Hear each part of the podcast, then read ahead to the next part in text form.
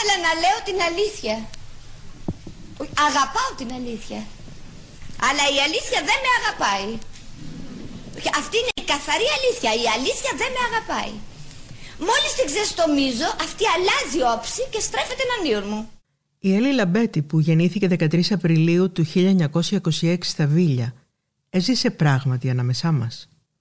Αυτός ο μύθος που δεν ξεθοριάζει ποτέ έχει άραγε κάποιες συντεταγμένες για να τον κατανοήσουμε. Κατανοούνται οι μύθοι ή υπάρχουν μόνο για να μας ταξιδεύουν. Είμαι σε μήνα διγενή και ξεκινάμε το ταξίδι στον κόσμο μιας μάγισσας με ζωή βγαλμένη από αρχαία τραγωδία. Δεν θα μιλήσουμε σήμερα τόσο για μια ηθοποιό όσο για μια πολιτιστική καταβολή αυτού του τόπου. Και όπως έλεγε ο Παύλος Μάτεσης, όποιος δεν έχει γοητευτεί από τη Λαμπέτη θα πάει στην κόλαση. Είναι τα podcast της LiFO. Τη συνέκριναν με την Μπερνάρ και την Γκάρμπο. Ήταν όμως Λαμπέτη, μόνο εκείνη. Και ας μην έπαιξε ποτέ κλασικό ρεπερτόριο και αρχαίο δράμα. Ήταν ένα μοναχικό ιερό τέρας. Μοναχικό ακριβώς επειδή ήταν ιερό. Επειδή αρνήθηκε την εποχή του. Ένας μάταιος αντάρτης, ένα ανίσχυρο κορμί που πάλευε με μια πανίσχυρη ψυχή. Ένα λαιλατημένο αλλά νικηφόρο πρόσωπο. Ο Κώστας Γεωργουσόπουλος έχει πει «Η Λαμπέτη είναι για το θέατρο ότι ο Καβάφης ή ο Κάλβος ή ο Καριωτάκης στη λογοτεχνία. Ανεπανάληπτη και μοναδική.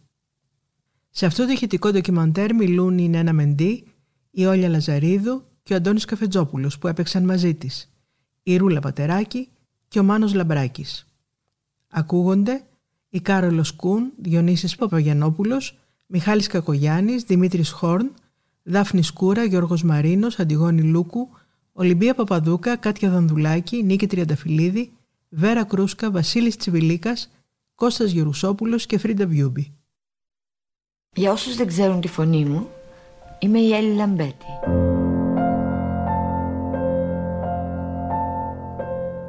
Θα ήθελα να ξεκινήσω με μερικές απαντήσεις στο ερώτημα τι είδους πλάσμα ήταν η Έλλη Λαμπέτη;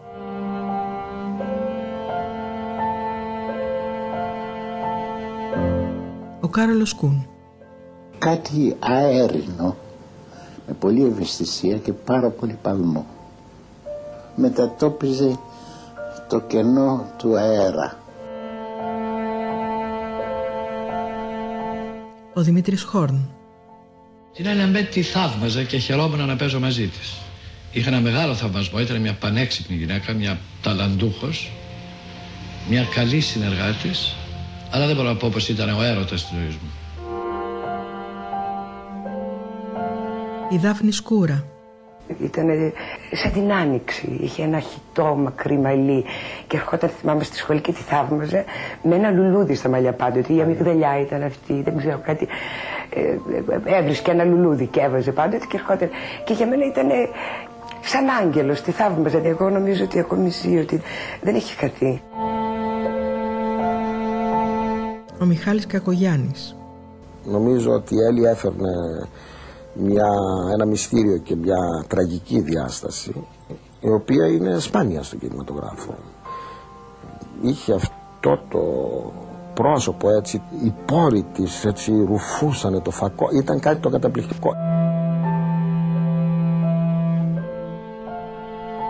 Η Νίκη Τριανταφυλλίδη Αυτή την απόλυτη αφοσίωση στο κοινό σε άλλες εποχές τιμούσαν με μία λέξη την αγιότητα.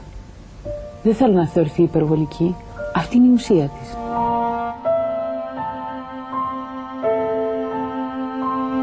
Ο Βασίλης Τσιβιλίκας Μιλάμε για πολύ σκληρό άτομο, αρχίζοντας από τον εαυτό της. Αυτή την αυτογνωσία δεν την έχω συναντήσει εγώ πουθενά σε κανέναν, σε κανένα επίπεδο.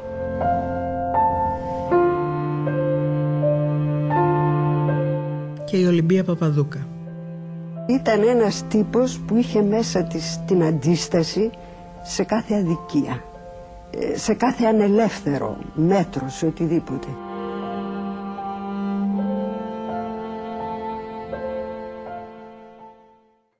Για τη μεγάλη θεατρίνα που ακτινοβολούσε στη σκηνή ευαισθησία και χάρισε ζωή σε τόσα θεατρικά πρόσωπα, μιλάει η Νένα Μεντή, που υπήρξε φίλη της και ερμήνευσε τη Μαρίκα Κοτοπούλη στην παράσταση Μαρίκα του Πέτρου Ζούλια στο Θέατρο Χώρα.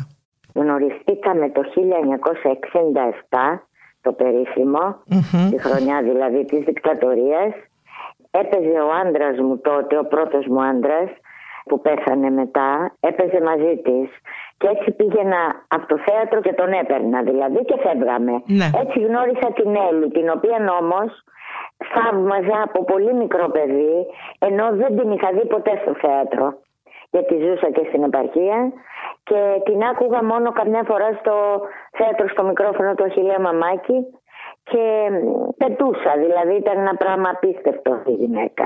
Αυτή δεν ήταν η χρονιά, Νένα, που συνεργαστήκατε, το 67-68. Το τέλος του 67 ε, ανέβασε ένα έργο του Νόελ Κάουαρντ τις ιδιωτικές ζωές που το έκανε ο θυμίσει το Σεπτέμβρη, τον τίτλο, τον άλλαξε, που παίρναν δύο ζευγάρια και είχε μια, ένα μικρό ρόλο μιας Γαλλίδα καμαριέρας.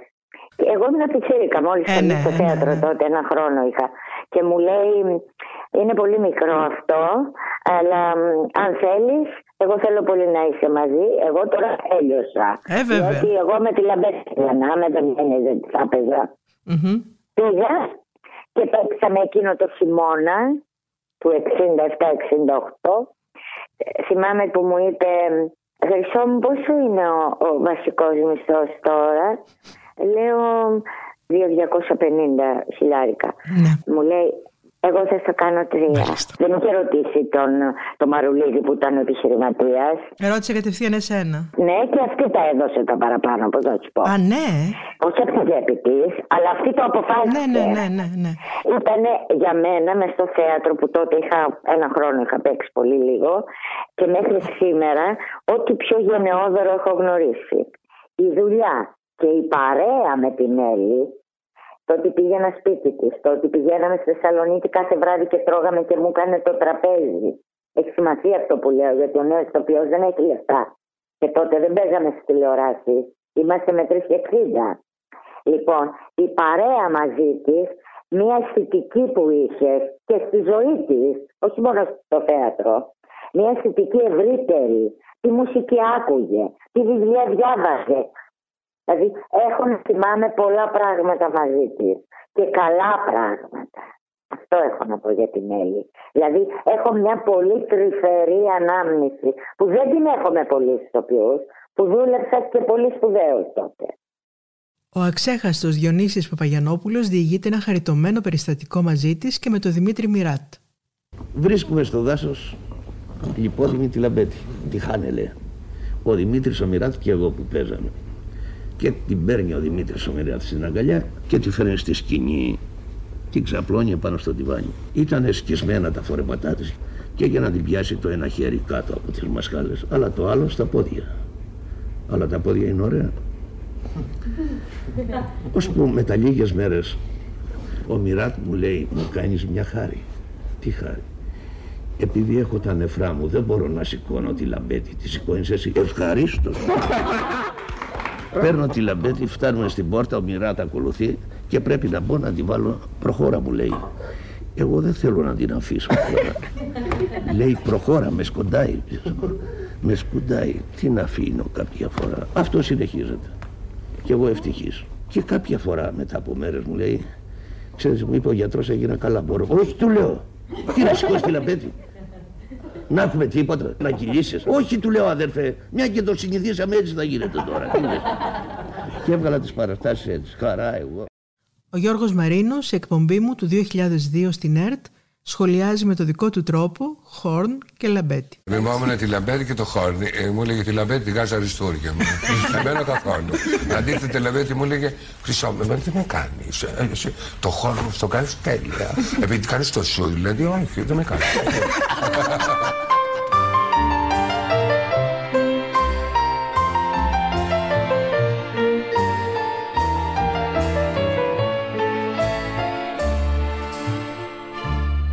Ποιος το ξέρει τι μας έγραψε η μοίρα Ποιος το ξέρει. Κι αν μας βρει μαζί και τ' άλλο καλοκαίρι Ποιος το ξέρει, ποιος το ξέρει. Αν θα ζήσει ο έρωτας μας ποιος το ξέρει κι αν το χέρι σου χαϊδέψει άλλο χέρι ποιος το ξέρει;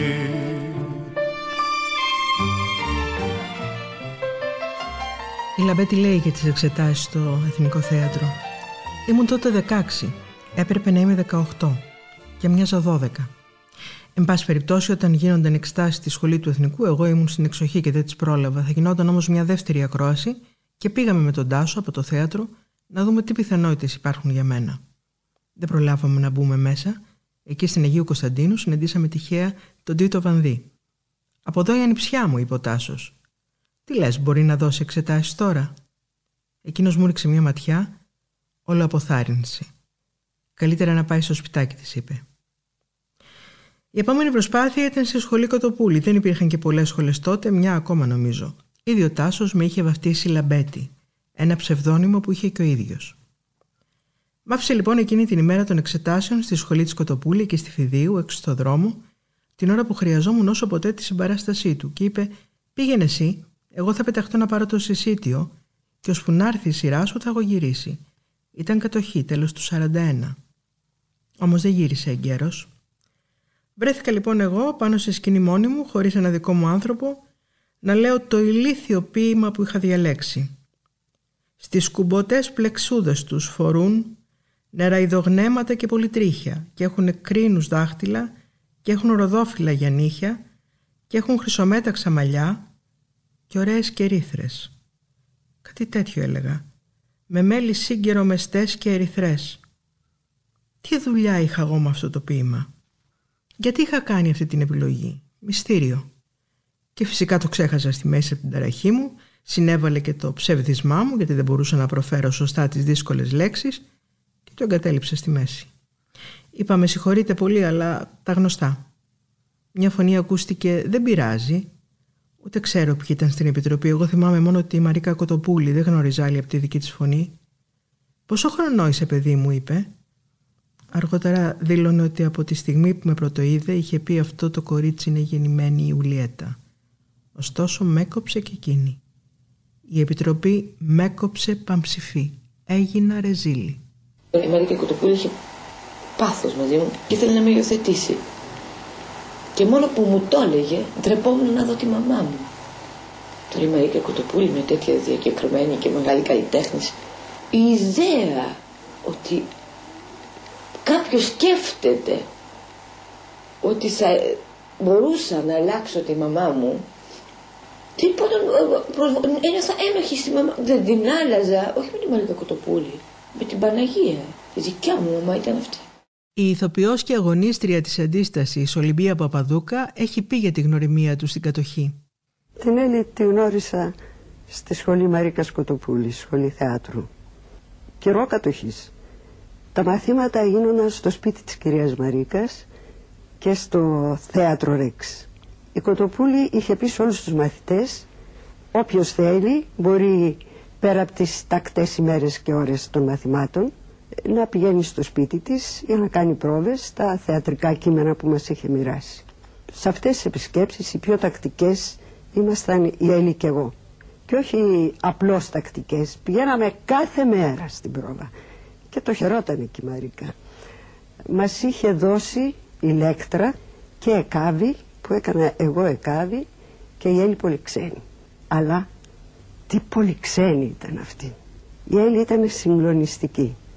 Η Έλλη συγκλονίζονταν από την Πολυξένη και η Μαρίκα συγκλονίζονταν από την Έλλη και την ερμηνεία της. Τέλειωνε η Έλλη και γινόταν ένα μικρό διαλυματάκι και ακουγόταν η Μαρίκα Μπράβο σου παιδί μου, μπράβο πουλάκι μου, καρδούλα μου. Η Μαρίκα διεκήρυται ότι είμαι μια δεύτερη Σάρα Μπερνάρ. Έδινε τρελές συνεντεύξεις υμνώντας με. Έλεγε ότι ο σκοπός της ζωής της είχε εκπληρωθεί αφού είχε βγάλει εμένα. Έγραψε τότε ο Μελάς ένα χρονογράφημα που με έλεγε «Λαμπετάκι». Ήταν τόσο σημαντικό εκείνη την εποχή να γράψει ο Μελάς για μια πρωτόβγαλτη. Ωστόσο σαν άνθρωπος ήταν φοβερός αυτός ο Μελάς. Δεν πρέπει να έχει υπάρξει χειρότερος γυναικάς. Το τι προστυχόλογα έλεγε, χιδεολόγος γνωστός το τι τράβηξα, παρότι δεν με χώνευε στη σχολή σαν μαθήτρια, με κυνηγούσε και όπου με έβρισκε με χούφτωνε. Μου έπιανε το χέρι και εγώ το τραβούσα. Πήγαινα να ανοίξω μια πόρτα και έβρισκα το χέρι του πάνω στο δικό μου, στο πόμολο. Μαρτύριο. Πάντα ένα χέρι πάνω στο δικό μου, στα πόμολα. Μια ζωή. Μερικές φορές μου ριχνόταν κανονικά. Αναγκαζόμουν να προσφύγω στην Κοτοπούλη. Κυρία Μαρίκα, σας παρακαλώ, πέστε στον κύριο Μελά να σταματήσει. Μου πιάνει το χέρι και εγώ δεν θέλω. Προσπάθησε να με φιλήσει. Είχε γίνει θρύλος αυτός ο άνθρωπος. Η Μαρίκα διηγιόταν τα όσα έκανε σαν ανέκδοτα. Τον καλούσε μπροστά μου.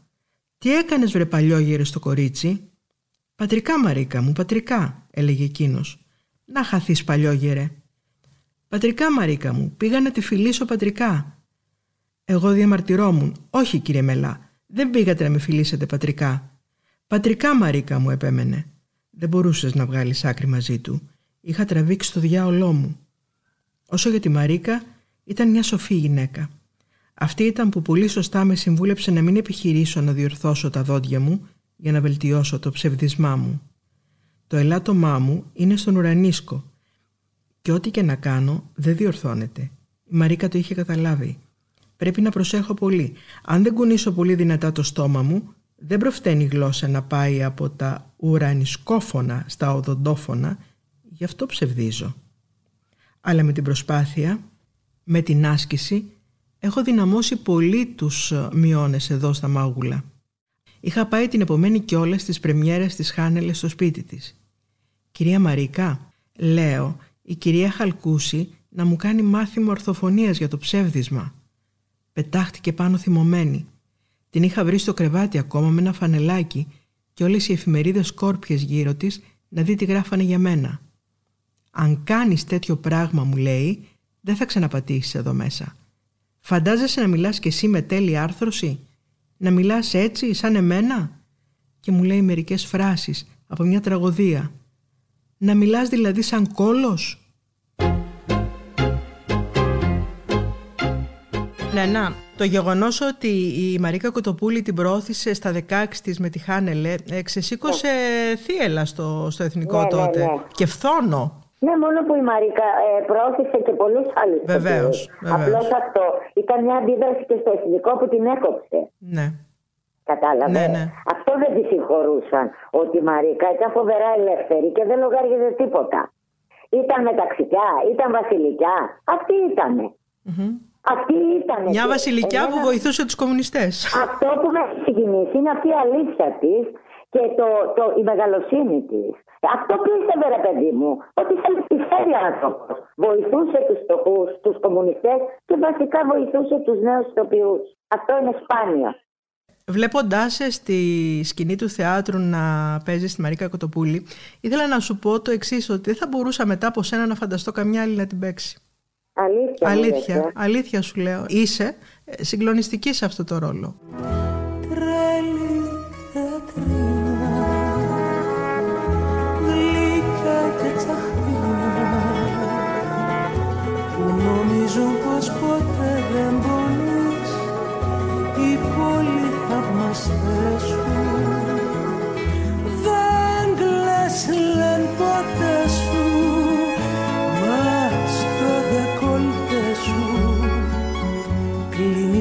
ψυχή που λιώνει και μόνη θρηνεί.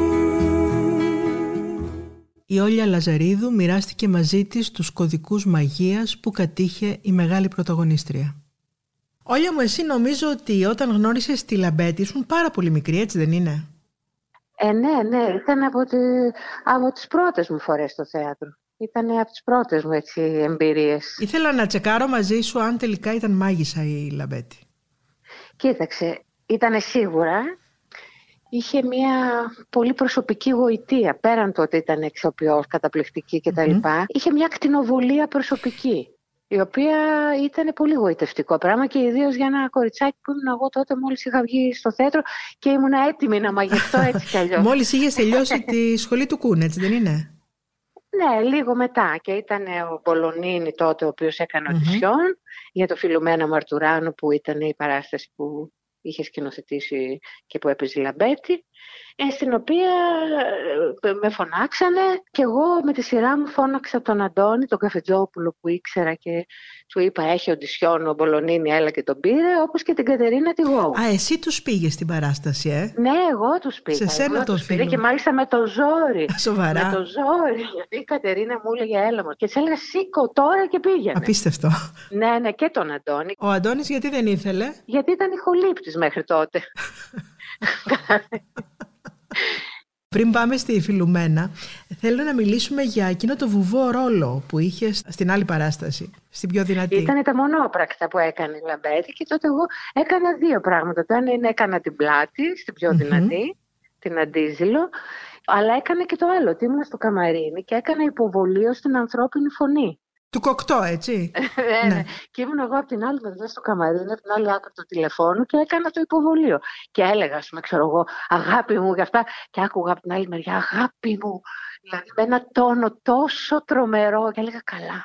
Δηλαδή ήταν η πρώτη φορά που συνειδητοποίησα τι μαγικό και τι ψέμα. Είναι το Είναι θέατρο. ταυτόχρονα το θέατρο. Και τι εμπειρία να λες εσύ κάποια λόγια και να τα ακούς αμέσως μετά από τη φωνή της Λαμπέτη. Ναι, ναι, ήταν τρομερό, ήταν τρομερό. Απίστευτο είναι. Και είχα και αγωνία, μην δεν τα πω, ξέρεις όλα αυτά. Από τότε που έφυγε η Λαμπέτη μέχρι σήμερα, εσύ όμως είχες την ευκαιρία να την ξανασυναντήσεις, έτσι δεν είναι; Όταν ανέβασες την παράστασή σου με τους ε, έξι διαφορετικούς ρόλους.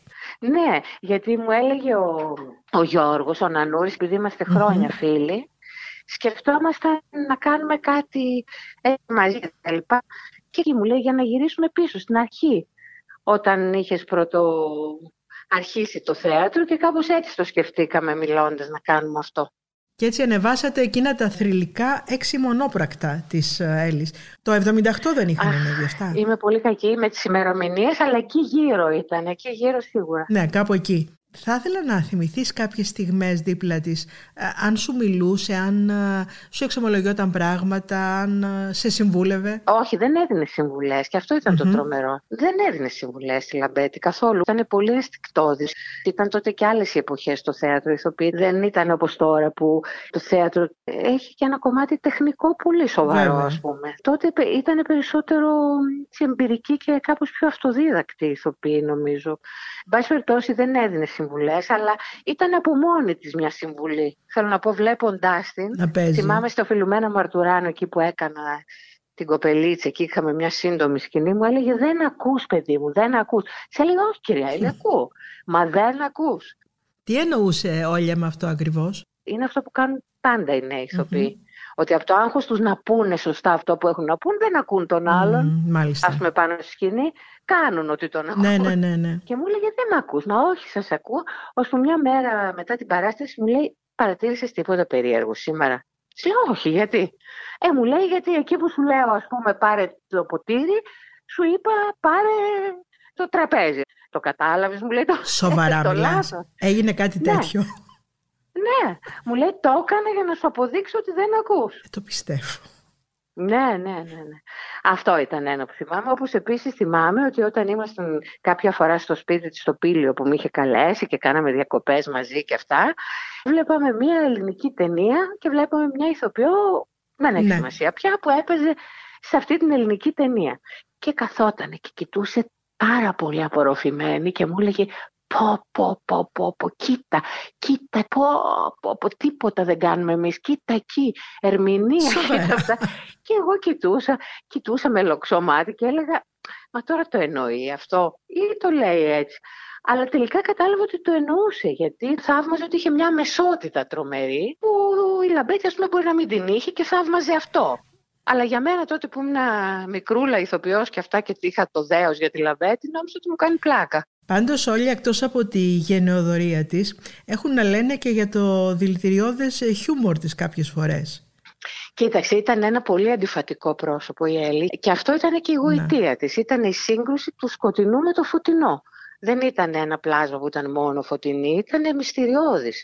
Είχε δηλαδή κόσμους εσωτερικούς, συγκρούσεις. Υπήρχαν φορές που σε τρόμαζε κιόλας, ας πούμε. Ναι. Ξέρω εγώ, είχε μια εσωτερική δύναμη περίεργη, η οποία ήταν ένα μείγμα φωτεινού και σκοτεινού. Νομίζω ότι αυτό το περιέχουν όλοι οι μεγάλοι καλλιτέχνες. Είναι η, η σύγκρουση αυτών των δύο στοιχείων είναι που παράγουν εγωιτεία άμα σκεφτείς, ας πούμε, ηθοποιούς, τουλάχιστον από αυτούς τους παλιούς που είχαν αυτό το πράγμα, που εκπέμπανε. Τέτοιου ελληνικού εννοείς. Τέτοιου τύπου. Ναι, ναι. Ο Μάρλον Μπράντο, ας πούμε, δεν έχει και τα δύο. Υπήρχαν φορές που ακτινοβολούσε, αλλά συγχρόνως είχε και πολύ σκοτάδι, ας πούμε, μαζί ταυτόχρονα.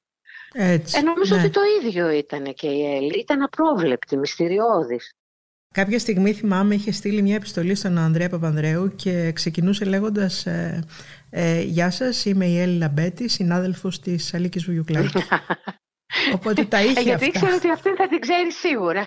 Σου λέει ας πω αυτό. Οπότε βρήκε τρόπο να συστηθεί. Ε, μια και ανέφερες πριν τον Μάρλον Μπράντο, θυμάμαι και μάλλον αυτό που είχες πει ταιριάζει και σε σένα, τουλάχιστον για το πρώτο ενήλικο κομμάτι της ζωής σου, αλλά και στη Λαμπέτη. Είχε πει ο Μπράντο, δεν είχα γνωρίσει την αγάπη ακριβώς, γι' αυτό και την έψαχνα στα πιο απίθανα μέρη. Ε, ναι, ναι, βέβαια, βέβαια. Το βρήκα συγκλονιστικό αυτό που είχε πει. Και σα ταιριάζει γάντι και εσείς δύο με κάποιο τρόπο. Όχι, μα είναι, είναι φοβερό αυτό που είχε πει. Εμένα με συγκλώνησε με την έννοια του ότι έτσι συμβαίνει. Συμβαίνει πολύ αυτό το πράγμα. Και μου εξήγησε και πολλά λάθη που έχω κάνει και εγώ στη ζωή μου. Μέχρι να καταλάβω τι είναι πραγματικά η αγάπη και πού πρέπει να την ψάχνει. Ότι ψάχνεις, πεινάς για ορισμένα πράγματα, αλλά όταν δεν τα έχεις εισπράξει ώστε να ξέρεις τι γεύση έχουν, νομίζω ότι έχουν άλλη γεύση και τα ψάχνεις σε λάθος μέρη. Ώσπου ε, κάνεις μερικές μετοπικές και μαθαίνεις σιγά σιγά. Και τελειώνει το ζήτημα. Πώς αισθάνεσαι όταν σου λένε ότι έχεις κάτι από την άβρα της Λαμπέτη, ότι έχεις μια μακρινή συγγένεια στον τρόπο; Κοίταξε, όταν ήμουν μικρή, τι θαύμαζα. Στα ιερά πρότυπα, ας πούμε, τότε ήταν και η Έλλη μέσα σε αυτά. Νομίζω ότι κάπως τη μιμόμουν και λίγο στα πρώτα μου, έτσι που ακούω καμιά φορά. Νομίζω ότι σιγά σιγά χειραφετήθηκα από το ιερό πρότυπο και αν σε κάτι νομίζω ότι μπορεί να έχουμε κοινό, γιατί εγώ είμαι και από άλλης γενιάς, άλλης σχολής μετά. Άσε που ήταν και ανεπανάληπτη αυτή. Αν έχουμε κάτι κοινό, νομίζω ότι αυτό μπορεί να είναι το ότι και αυτή είχε μία δύναμη, αλλά ήταν εύθραυστη με δύναμη. Δεν ήταν ένα πρόσωπο που είχε δύναμη άμα την εμφανίσει. Ήταν ένα πρόσωπο που σου φαινόταν εύθραυστο και ευάλωτο, αλλά από κάτω είχε μία δύναμη. Αυτό νομίζω ότι μπορώ να πω και για μένα ότι είναι κάτι που μπορεί να έχουμε στο κοινό. Τόσα χρόνια μετά τι έχει μείνει μέσα σου από τη Λαμπέτη, τι έχει κατασταλάξει μέσα σου; Ε, μου έχει μείνει κάτι από την άβρα της, αυτή την ανεπανάληπτη άβρα της, όπως την είχα ε, ζήσει τότε. Δηλαδή θυμάμαι που ήταν κάπως αυτό που είχα νιώσει και την απαρχή το, της επαφής μου με τον κόσμο του θεάτρου, τον οποίο δεν το έχω πια με τον ίδιο τρόπο, αλλά το θυμάμαι με τρυφερότητα, δηλαδή ότι ήμουν ένα κοριτσάκι που ήταν έτσι με εσωτερικά μάτια διάπλατα ας πούμε σε ένα κόσμο που είχα δειλία, ήθελα να βουτήξω μέσα αλλά είχα κρατήματα και που είναι ένα από τα πρόσωπα που μου δώσαν θάρρος το να βουτήξω σε αυτόν τον κόσμο. Με κάνανε να μου φαίνεται ακόμα πιο μαγευτικός και θελκτικός. Αυτό. Ποια είναι η πιο αστεία στιγμή που έχεις ζήσει μαζί της, υπάρχει κάτι που θυμάσαι και χαμογελάς ακόμη; Εγώ είμαι χάχας. Η Λαμπέτη το είχε αυτό επί 10. Θυμάμαι, ναι. ας πούμε, κάποιες φορές το φιλουμένα Μαρτουράνο ότι κάπως δεν ξέρω πώς γινόταν μεταξύ μας αυτό το πράγμα και υπήρχε φορά, ας πούμε, που δεν είπε τίποτα. και εκείνη το ίδιο. Βλέποντα η μία την άλλη, εννοείς; Αυτό δεν ξέρω πού είχαμε συναντηθεί. Μπορεί αυτό να ήταν το κοινό που με ρώτησε. αυτό ήταν σίγουρα πάντως το κοινό. Και πώς το σώζατε; Ε, ε, δεν το, δεν το σώζεις αυτό. Α, μπράβο. Ε, κάνεις, λες, Θεέ μου, δεν το σώζεις, τι να σώσεις. Ζεις όλη την ημέρα με την αγωνία. Θα μπορείς. Και ενώ κάθε βράδυ μπορείς. Ποτέ δεν είσαι ε, σίγουρος.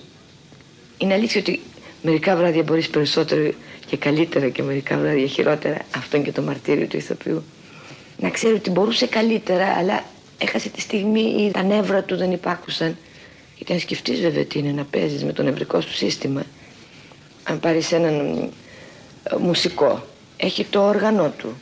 Το μουσικό όργανο που το έχει και κουρδίσει από πριν και θα αποδώσει. Ο ηθοποιός παίζει με το νευρικό του σύστημα. Το ερεθίζει και είναι μαρτύριο βέβαια. Αλλά το αγαπάω, μου αρέσει. Ε, μ' αρέσει αυτό, μ' αρέσει αυτή η συνοχή, η εσωτερική συνοχή του ατόμου. Το σε βάθος, κάλεσμα. Αχ, μ' αρέσει να παίζω. Νομίζω τώρα μ' αρέσει πιο πολύ από ποτέ. Ο Αντώνης Καφετζόπουλος λέει για την ακαταμάχητη Έλλη Λαμπέτη. Θέλω να διευκρινίσω κάτι. Μου είχε πει η Όλια Λαζαρίδου ότι σε πίεσε πάρα πολύ για να παίξει τη Φιλουμένα με τη Λαμπέτη. Ισχύει; Ε, με εξαπάτησε. Α, μπράβο. Θέλω να τα ξεκαθαρίσουμε αυτά. Για πες. Να. Η Όλια είχε κλείσει νομίζω να παίξει. Ναι, πρώτη αυτή. Μου είπε, μίλησε γι' αυτό. Ε, δεν είχα και μεγάλο ενδιαφέρον να παίξω στο θέατρο. Το ξανά πέρα, θυμάμαι ότι είχε γίνει μια συζήτηση δύο-τρεις φορές. Αυτό που με φαινόταν ενδιαφέρον, καταρχήν η Λαμπέτη μου άρεσε πάρα πολύ σαν τοπίο, αλλά δεν την ήξερα από κοντά. Και δεύτερον το ότι ο σκηνοθέτης ήταν ένας του Ιταλικού νεορεαλισμού, ο Μάουρο Αυτό ομολογώ μου φάνηκε ακόμα πιο ενδιαφέρον, αλλά δεν επρόκειτο να πάω στην Ομπισιόν. Ένα απογευματάκι λοιπόν με πήρε και μου λέει έρχεσαι μαζί μου που θέλω να πάω σε μια δουλειά. Πήγα και εγώ 3 Σεπτεμβρίου και Αγίου Μελετίου κάπου έμενε ο Γιάννης ο Διαμαντόπουλος. Ήταν βοηθός του Μπολονίνη. Δεν τον ήξερα τότε φυσικά μετά γνωριστήκαμε χτύπησε το κουδούνι, άνοιξε την πόρτα ο Γιάννης. Είπε η Όλια στο Γιάννη ε, αυτός είναι και έφυγε. Και έμεινα να κοιτάω το Γιάννη εγώ Όντως και ο Γιάννης σε μένα ναι με εξαπάτησε. Ε, για το οποίο της χρωστάω μεγάλη γνωμοσύνη. Νομίζω ότι δεν εξαπατήθηκες μόνο εσύ και η Κατερίνα Γόγου έπαθε περίπου κάτι ίδιο. Ναι, θυμάμαι ότι η Κατερίνα δεν ήταν πολύ. Ε, ήθελε όμως η Κατερίνα, σε αντίθεση με ότι πιστεύετε ότι ήταν μια απόμακρη, ας πούμε, περίεργη κτλ. Ε, ένας κανονικός άνθρωπος ήταν, την ήθελε τη δουλειά, ήθελε να δουλεύει, ήθελε να να πληρώνεται τη δουλειά της αλλήμωνα. Αντώνη, η Λαμπέτη ήταν ε, σκληρή με τη δουλειά της, με τον εαυτό της ή με τους άλλους; Ήταν σκληρή με τη δουλειά της και τον εαυτό της. Αυτό, αυτό καμιά φορά σε κάνει να είσαι σκληρός και με τους αλλους Ε, ήταν άνθρωπος με αυξημένη ενσυναίσθηση. Δεν την έπιασα ποτέ να προσβάλλει ή να συμπεριφέρεται άσχημα σε ανθρώπους από κακή διάθεση ή από αυτό που σήμερα ονομάζουμε τοξικότητα ή κάτι τέτοιο. Καμιά φορά μπορούσε να γίνει πολύ, πώς να το πω, να γίνει οξύτατη. Με κάτι που έβλεπε στη δουλειά και δεν της άρεσε. Και εννοώ καθαρά αισθητικά πράγματα, δηλαδή το πώς έπαιζε μάλλον. Ε, αυτό το εξέφραζε. Ήταν όμως, ε, ειδικά με εμάς τους νέους, ας πούμε, τρομερά υποστηρικτική.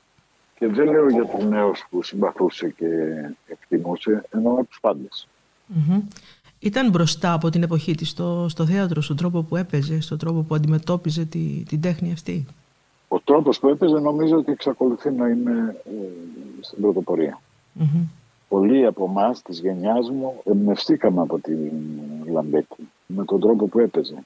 Υπήρχε βέβαια μια ιδιομορφία. Η ιδιομορφία είναι η εξής, ότι η Λαμπέτη δεν έπαιξε ποτέ μεγάλους σπουδαίους ρόλους. Δεν έμεινε στην ιστορία και στην συλλογική μας μνήμη ως η ηθοποιός που έπαιξε την Εκάβη, την mm-hmm. Ιφιγένεια ή την Κλυταιμνήστρα ή σεξπιρικούς ρόλους. Έπαιξε και τέτοια, αλλά δεν έμεινε για αυτά. Κάτι για το οποίο κατηγορούσε τον εαυτό της στο τέλος. Εντάξει, όλοι κατηγορούμε τον εαυτό ναι. μας και εγώ. Δεν έχω ποτέ στο εθνικό, δεν έχω παίξει, παίξει ποτέ σε εξωτερικό ρόλο. Ε, έχω παίξει ελάχιστα αρχαία πράγματα. Ε, και εγώ αισθάνομαι ότι θα ήθελα να παίξω και αυτά. Η Έλλη πιθανό να είχε τη δυνατότητα να το οργανώσει. Δεν το οργάνωσε. Το σημαντικό με την Έλλη ήταν ότι μπορούσε να πάρει κάτι που να το πω mainstream ας πούμε. δηλαδη κάτι το οποίο δεν είναι εκ πρώτης όψεως σημαντικό και όταν έβγαινες από την παράσταση, τελείωνε το θέατρο, αισθανόσουν ότι ο τρόπος που το προσέγγισε, ο τρόπος που έπαιξε το ρόλο, ο τρόπος που τόνισε ή δεν τόνισε κάθε λέξη, έδωσε άλλες διαστάσεις σε ένα πολύ κοινό καθημερινό δράμα ή μια κομμεντή. Το έκανε αυτό με τρομακτική μαεστρία. Ήταν πάρα πολύ σπουδαία η ηθοποιός. Και δεν της άρεσαν καθόλου τα περιτά πάνω στη σκηνή. Έκοβε οτιδήποτε θεωρούσε ότι ήταν ε, παραπάνω από ό,τι έπρεπε. Μα αυτό φαίνεται και στις ταινίες, γιατί αυτό σώζεται πιο πολύ στη σκηνή των νεότερων. Οι οποίες δεν της άρεσαν και πάρα πολύ, οι δικές της ταινίες, και είχατε σύγκρουση γι' αυτό. Όχι, δεν της άρεσε το σινεμά. Η σύγκρουσή ναι. μας ήταν ότι εγώ έλεγα ότι το σινεμά με τρελαίνει και μου έλεγε Όχι, χρυσό μου, βλακίες. Το σινεμά ε, δεν είναι τίποτα. Δεν έχεις έλεγχο στο, στο σινεμά, ε, ενώ στο θέατρο. Αυτό έχεις. έχεις απόλυτο δίκιο. Όλοι οι ηθοποιοί και εγώ τώρα ξέρω ότι αν μου πεις ως ηθοποιός τι προτιμάς να παίζεις στο σινεμά ή στο θέατρο, στο θέατρο. Ναι. Βεβαίως, στο θέατρο είμαι απόλυτα ο δημιουργικός παράγοντας πίσω από αυτό που βλέπει ο θεατής στη σκηνή. Δεν είναι κάποιος άλλος. Είμαι εγώ. Σου είχε πει και κάτι πολύ σημαντικό και συχνά πυκνά το αναφέρεις εσύ ότι ή θα πρέπει να βρεις το λόγο να πεις μια λέξη από το ρόλο ή αν δεν τον βρεις να την κόψεις. Ναι, ε, μου έλεγε ότι η έσχατη λύση αν δεν βρίσκεις το λόγο για το οποίο είναι γραμμένο κάτι είναι να το κόψεις γιατί έχουν συμβεί δύο τεινά. Ή είναι κάποιο λάθος του μεταφραστή ή ο συγγραφέας έγραψε κάτι λάθος και εσύ ο ηθοποιός που θα είσαι στη σκηνή ξέρεις καλύτερα το τελικό αποτέλεσμα ή ε, είναι κάποια δική σου ανεπάρκεια που δεν κατανοείς κάτι οπότε καλύτερα αντί να παπαγαλίσεις κάτι που δεν κατανοείς καλύτερα να μην το πεις καθόλου. Η Έλλη Λαμπέτη έχει αφηγηθεί στη Φρίντα Μπιούμπι το πώς ακριβώς ενημέρωσε το σύζυγό της Μάριο Πλωρίτη για τον έρωτά της με τον Δημήτρη Χορν. Με τον Μάριο Πλωρίτη παντρευτήκαμε τον Αύγουστο του 50, λέει η Λαμπέτη. Ζήσαμε ωραία δυόμιση χρόνια, ώσπου ερωτεύτηκα το Χορν και αυτό μας τα χάλασε. Μόλις κάναμε το θίασο με το Χόρν, τον ερωτεύτηκα. Αριστούργημα. Είχα όμως πρόβλημα, γιατί ενώ ήμουν ερωτευμένη με το Χόρν, δεν τον ήθελα. Μπορείς να το φανταστείς αυτό; Είχα την άποψή μου. Θεωρούσα το μπλέξιμο μαζί του επικίνδυνο. Προτιμούσα χίλιες φορές να το αποφύγω. Βρισκόμουν σε τρομερό δίλημα. Πιανόμουν στα δίχτυα και αγωνιζόμουν να ξεφύγω. Ήθελα να έχω κάποιον για να συζητήσω αυτό το πρόβλημα, να ακούσω μια γνώμη, να βρω διέξοδο, αλλά δεν είχα φιλενάδες. Δεν είχα κανέναν άλλον για να του πω το πρόβλημά μου, εκτός από τον Μάριο. Στους άλλους όλους ήμουν μυστική. Δεν έλεγα ποτέ τίποτα, δεν ανοιγόμουν, δεν έκανα εκμυστηρεύσεις. Σε ποιον λοιπόν να μιλήσω για το Χόρν, ποιος να με βοηθήσει; Απευθύνθηκα στο Μάριο. Του λέω «Μαριέ, μου συμβαίνει κάτι τρομερό. Τον Χόρν τον ξέρεις πως τον έχω, δεν το χωνεύω. Δεν χωνεύω τη μάνα του, την ανατροφή του, τα κοσμικά του, τα σουσουδίστικά του. Αλλά δες τι πρόβλημα τώρα. Τον ερωτεύτηκα. Και το έλεγα έτσι απλά, ο Βλάκας. Και ο Μάριος είχε μείνει ξερός με το θράσος μου. Τι είναι αυτό που το λένε αγάπη, τι είναι αυτό; Τι είναι αυτό; Είχε κάνει η Μαρία Κοτοπόλη μια σχολή δραματική και ήρθε με Μπέτσι να δώσει εξετάσεις και υπήρχε μια αντιπάθεια. Τον εμισούσα τον άλλο. Έπαιζε μαζί μου και τι μου έκανε. Κοιτούσε εκεί. Τη φανίτσα έπαιζε εγώ. Κοιτούσε εκεί απλά. Σταμάτησα από την πρόβα και είπα, δώστε στο χώρο εδώ. Κύριο Λύση, παρακαλώ, πέστε στον uh, κύριο Χώρο. Εάν δεν του αρέσει να παίζει μαζί μου, εγώ δεν έχω καμία εγκρίση, θα πάψω να παίζω. Εφόσον όμως παίζει, να με κοιτάει στα μάτια, γιατί εγώ δεν μπορώ να παίζω με έναν άνθρωπο που πρέπει να με κοιτάει και με κοιτάει από πάνω από το κεφάλι μου. Αδύνατο. Λοιπόν, αν δεν μπορεί να με κοιτάξει, να μην παίξω. Μετά όταν συνεργαζόμασταν μαζί με τον παπά, είχαμε ένα έργο τη βαθιά γαλάζια θάλασσα που φιλιόμασταν. Δεν χωνεύατε τα ψεύτικα φιλιά πάνω στη σκηνή και από εκεί ξεκίνησε ένας έργος. Ήταν το 1953. Εγκαταλείφθηκα λοιπόν στον ερωτά μου με το Χόρν. Το γνώριζα βέβαια από πολλά χρόνια από τον καιρό ακόμα που ήμασταν μαζί στο εθνικό είχα προσέξει πόσο φίνος ήταν ένας άνθρωπος πέντε χρόνια μεγαλύτερός μου, πολύ κομψός, καλοβαλμένος, με ξεχωριστό χιούμορ. Όλοι γελούσαν με τα αστεία του, αλλά εμένα μου φαινόταν εκνευριστικός γιατί το είχε πάρει πολύ επάνω του και ειρωνευόταν τους πάντες. Έκανα προσπάθειες να μην του δίνω σημασία, να μην γελάω με τα καλαμπούρια του. Άλλωστε όλοι αυτοί και ο Χόρν μαζί ήταν οπαδοί του Ροντήρι εγώ του Κουν. Είμαστε ας πούμε δύο διαφορετικές παρατάξεις. Ο Τάκης ήταν πειραχτήρι. Κορόιδευε τους πάντες και βέβαια και μένα μαζί. Θυμάμαι ότι εγώ κουβαλούσα πάντα μαζί μου ένα βιβλίο. Δεν κρατούσα τσάντα τότε, μέσα στο βιβλίο έβαζα και το ειστήριο για το τραμ. Κυρίως όμως το είχα μαζί μου γιατί με κάθε ευκαιρία διάβαζα. Ήμασταν τόσα άτομα στο σπίτι και το κάθε βιβλίο έπρεπε να κάνει το γύρο γρήγορα γιατί πάντα κάποιος περίμενε τη σειρά του. Αυτοί όμως στο θέατρο με κορόιδευαν, κυρίως ο Τάκης. Ότι δίθεν κάνω τη διανοούμενη και αχ αυτές οι ενζενοί και τα λοιπά. Τον μισούσα για αυτή του τη στάση. Τον θαύμαζα και τον μισούσα ταυτόχρονα. Αυτός ο μεγάλος έρωτας που εναλλασσόταν με αποστροφή με το χόρν, εσύ δεν τον έζησες φαντάζομαι. Όχι. Ε, ε, λέγεται εκ των υστέρων τα έμαθα αυτά ότι αυτός ο έρωτας δεν ήταν τόσο ναι, ναι, μεγάλος. το έχω ακούσει κι εγώ. Ήταν πιο πολύ μια φαγωμάρα ας Μμμ. πούμε. Ένα βαθύ Ένα παιχνίδι ανταγωνιστικό. εξουσίας ίσως. Παιχνίδι, παιχνίδι Ναι, εξουσίας. ναι, ναι. Η Έλλη έλεγε κάποιες φορές στις πρόβες ε, «Αχ που είσαι τάκι». Αυτό. Αν το έπαιζε ο Χόρν αυτό θα ήταν διαφορετικό. Ε, ναι, το έπαιζαν άντρες άλλοι, δεν Ναι, θα ναι, τους το ναι. αναφέρω Ναι, και ναι, όλοι. ναι, ναι. Κατάλαβες, Ναι, ναι. αυτό έλεγε. Δεν είχε μιλήσει ποτέ για το Χόρν, ενώ είχαμε πολύ προσωπικές κουβέντες Ναι, ναι. μεταξύ μας. Δεν τον αναφέρε. Δεν τον ανέφερε ως έρωτα εννοείς. Ως μεγάλο Όχι, έρωτα. Ως έρωτα, ως έρωτα. Ναι, ναι, ναι, ναι, ναι. Μα και εκείνος έχει πει ότι δεν ήταν τελικά η- ο μεγάλος ναι, ναι, έρωτας τον έχω της ακούσει, τον έχω ακούσει να ζωής. μιλάει Ναι. και να λέει αυτό. Δεν ήταν ο μεγάλος, όχι. Ε, Ένα παιχνίδι γινόταν, γάτα με σκύλος, ένα τέτοιο Αυτό, πιο πολύ. αυτό. ναι. Αγόρι μου που είσαι μακριά Δεν φεύγει στιγμή από το νου. Διψά τη ζεστή σου καρδιά. Η δόλια είχε λιδονού Τώρα που έχεις πια χαθεί Απ' τη φτωχή μου τη ζωή Η καρδούλα μου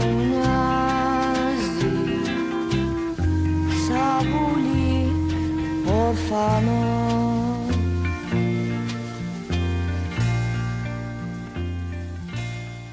Ο Μιχάλης Κακογιάννης και ο Κώστας Γεωργουσόπουλος έχουν πει για το ξεκίνημα του ειδηλίου τους και για το τι τύπου ζευγάρι ήταν. Αυτό που κυριάρχησε, κυριαρχεί στη μνήμη μου ακόμα από το Κυριακάτικο Ξύπνημα ήταν το ειδήλιο με τον, ε, με τον Δημήτρη Τοχόν που μπλέχτηκε στην Αίγυπτο. Εκεί άρχισε.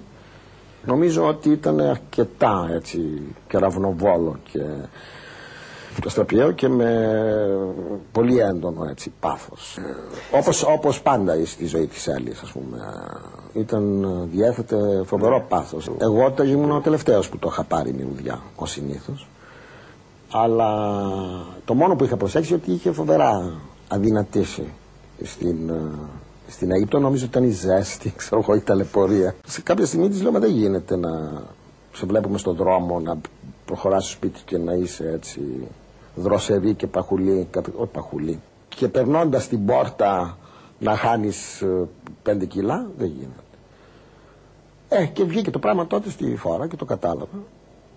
Κατόρθωσαν να δημιουργήσουν ένα πολύ ωραίο μάγμα, ένα μείγμα πραγμάτων, διότι από μια μεριά εκείνη έφερε την ευαισθησία της και από την άλλη μεριά ο Χόρν έφερε τη ρητορική του, το ρητορική με την έννοια της μεγάλης θητείας στο λόγο και στην, αυτού μας την εφράδια την δραματουργική. Και ο Βασίλης Τσιβιλίκας. συμπλήρωνε ο ένας τον άλλον πράγματα τα οποία μπορούσε να κάνει ο ένας δεν μπορούσε να τα κάνει ο άλλος πρέπει να συλλάβετε και ένα γενικότερο τοπίο σε αυτόν το δεσμό της Έλλης με το Χόρν. Οι ίδιοι σαν ηθοποιοί και σαν κοινωνικά όντα ήταν τα αγαπημένα πλάσματα της Αθήνας. Κάποια στιγμή μου είπε η Έλλη παιδάκι μου για να καταλάβεις καθόμασταν με τον Τάκη και λέγαμε πάμε να ψωνίσουμε μια δραχμή δεν είχαμε στην τσέπη. Και βγαίναμε. Και γυρίζαμε με 400 πακέτα. Τους δίνανε. Οι μεγαλύτερες φίλοι στα μεγαλύτερα μαγαζιά. Στέλνω στο θέατρο. Πηγαίναμε το βράδυ στο θέατρο, μας έλεγε ο Σοφιανόπουλος, ο τότε ο επιχειρηματίας τους. Καλά, είστε δεσμευμένοι για άλλα τρία χρόνια. Αυτός είναι ο κατάλογος των καλεσμένων. Μάλλον βαρετή φαίνεται η συντροφιά.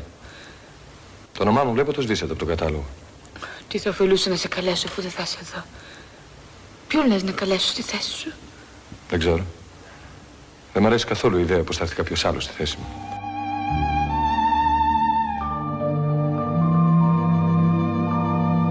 Με τον Τάκη έλεγε η Λαμπέτη ζήσαμε ωραία 7 χρόνια. Ωραία βέβαια είναι ένας λόγος. Έρωτας με δόντια, τρογόμαστε και αγαπιόμαστε συγχρόνως. Ήταν τότε όταν σμίξαμε που ο Βόκοβιτς είχε πει το περίφημο «Για να δούμε πως θα ταιριάξουν οι Βερσαλίες με τα Βίλια». Δηλαδή ο Χόρν με την υψηλή του καταγωγή και εγώ η Χωριατοπούλα. Και νομίζω ότι δεν είχε και άδικο γιατί η κοινωνική διαφορά μας, η διαφορά αγωγής επίπεδου συνηθιών ήταν μια από τις βαθύτερες αιτίες του χωρισμού μας. Α, τι είναι αυτό, τι είναι; Τι είναι; Θα μια σκιά γλίστρισε κάτω από τα νούφαρα. Κάτω από τα νούφαρα. Να τη, να τη, να τη, να τη, εκεί. Πού εκεί; Μες στο νερό, μες στο νερό. Μια παράξενη μορφή. Δεν βλέπω τι μορφή. Μια όμορφη όψη. Δεν βλέπεις εσύ; Πες εσύ. Αυτά τα μάτια. Τι όνειρα τρεμοπαίζουν μέσα. Δέστε και εσύ με τα μάτια σου. Μα είναι τα μάτια σου. Αυτό το στόμα, το κόκκινο στόμα. Μα είναι το δικό σου στόμα. Ψέματα, δεν είναι αλήθεια; Ποτέ δεν είπα ψέματα, σου λέω αλήθεια. Θέλω να το φιλήσω. Καλέ μου, εγώ να σε φιλήσω. Δεν θέλω. Στη συνέντευξη που μου είχε δώσει ο Δημήτρης Χόρν μου είχε πει πως το πιο δυνατό συνέστημα που ένιωσε ποτέ για τη Λαμπέτη δεν ήταν ο έρωτας, αλλά η ζήλια, όταν τον εγκατέλειψε το 1959 για να παντρευτεί τον Αμερικανό συγγραφέα Wakeman. «Ήμουν ταύρος σε υαλοπωλείο», έλεγε τότε. «Ζήλευα ελεεινά.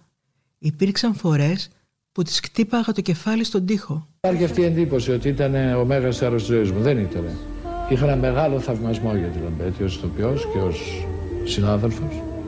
Αλλά δεν ήταν ο μεγάλος έρωτας της ζωής μου. Δεν ξέρω κι αν ήμουν ικανός για μεγάλους έρωτες δηλαδή. Όταν σας ρωτούν για τη Λαμπέτη, τι θυμάστε πιο πολύ από αυτήν, τι έχετε αγαπήσει πιο πολύ σε αυτήν; Όταν έπαιζα μαζί της. Αυτό λέτε και επίσης λέτε και διάβαζε θαυμάσια. Θαυμάσια. Είμαι, θα διάβαζα θαυμάσια. Χθες το βράδυ διάβαζα το Μανακάσι που εμένα μου αρέσει ο σπίτι πολύ. Το διάβαζε αυτό το μεσολογγίτικο, ερικόρι ενό θελασσίνου και ενό δημιώτη αδερφή. Θα διάβαζε θαυμάσια. Και διάβαζε θαυμάσια το Ευαγγέλιο. Είναι καταπληκτικό ένας άντρας που έχει ζήσει ένα θυελώδη έρωτα με μια τέτοια γυναίκα να λέει μετά από χρόνια ότι αυτό που με έχει συγκλονίσει αυτήν το διάβαζε θαυμάσια. Εγενέ πάσε ύμνον τη ταφή σου προσφέρουσι Χριστέ μου. Μυροφόροι ήλθον μοίραση Χριστέ μου κομίζουσε προφρόνος. Ήπτιον ορώσα υπαναγνώσε λόγε μητροπρεπός εθρίνη. Ω γλυκή μου αέρ, γλυκύτατον μου τέκνον, πού έδισου το κάλος. Κάποτε της είχε συστήσει περιχαρής ο Χόρν τον Κωνσταντίνο Καραμαλή γύρω στο 57-58. Της είπε λοιπόν ο Καραμαλής «Ξέρετε, εγώ επί των ημερών μου είναι μόνο 800 πολιτικοί κρατούμενοι στις φυλακές». Και του λέει η Λαμπέτη «Δεν τρέπεστε που το λέτε. 800 πολιτικοί κρατούμενοι. Ούτε έναν δεν έπρεπε να έχετε». Και ο Χόρν βεβαίως χλώμιασε.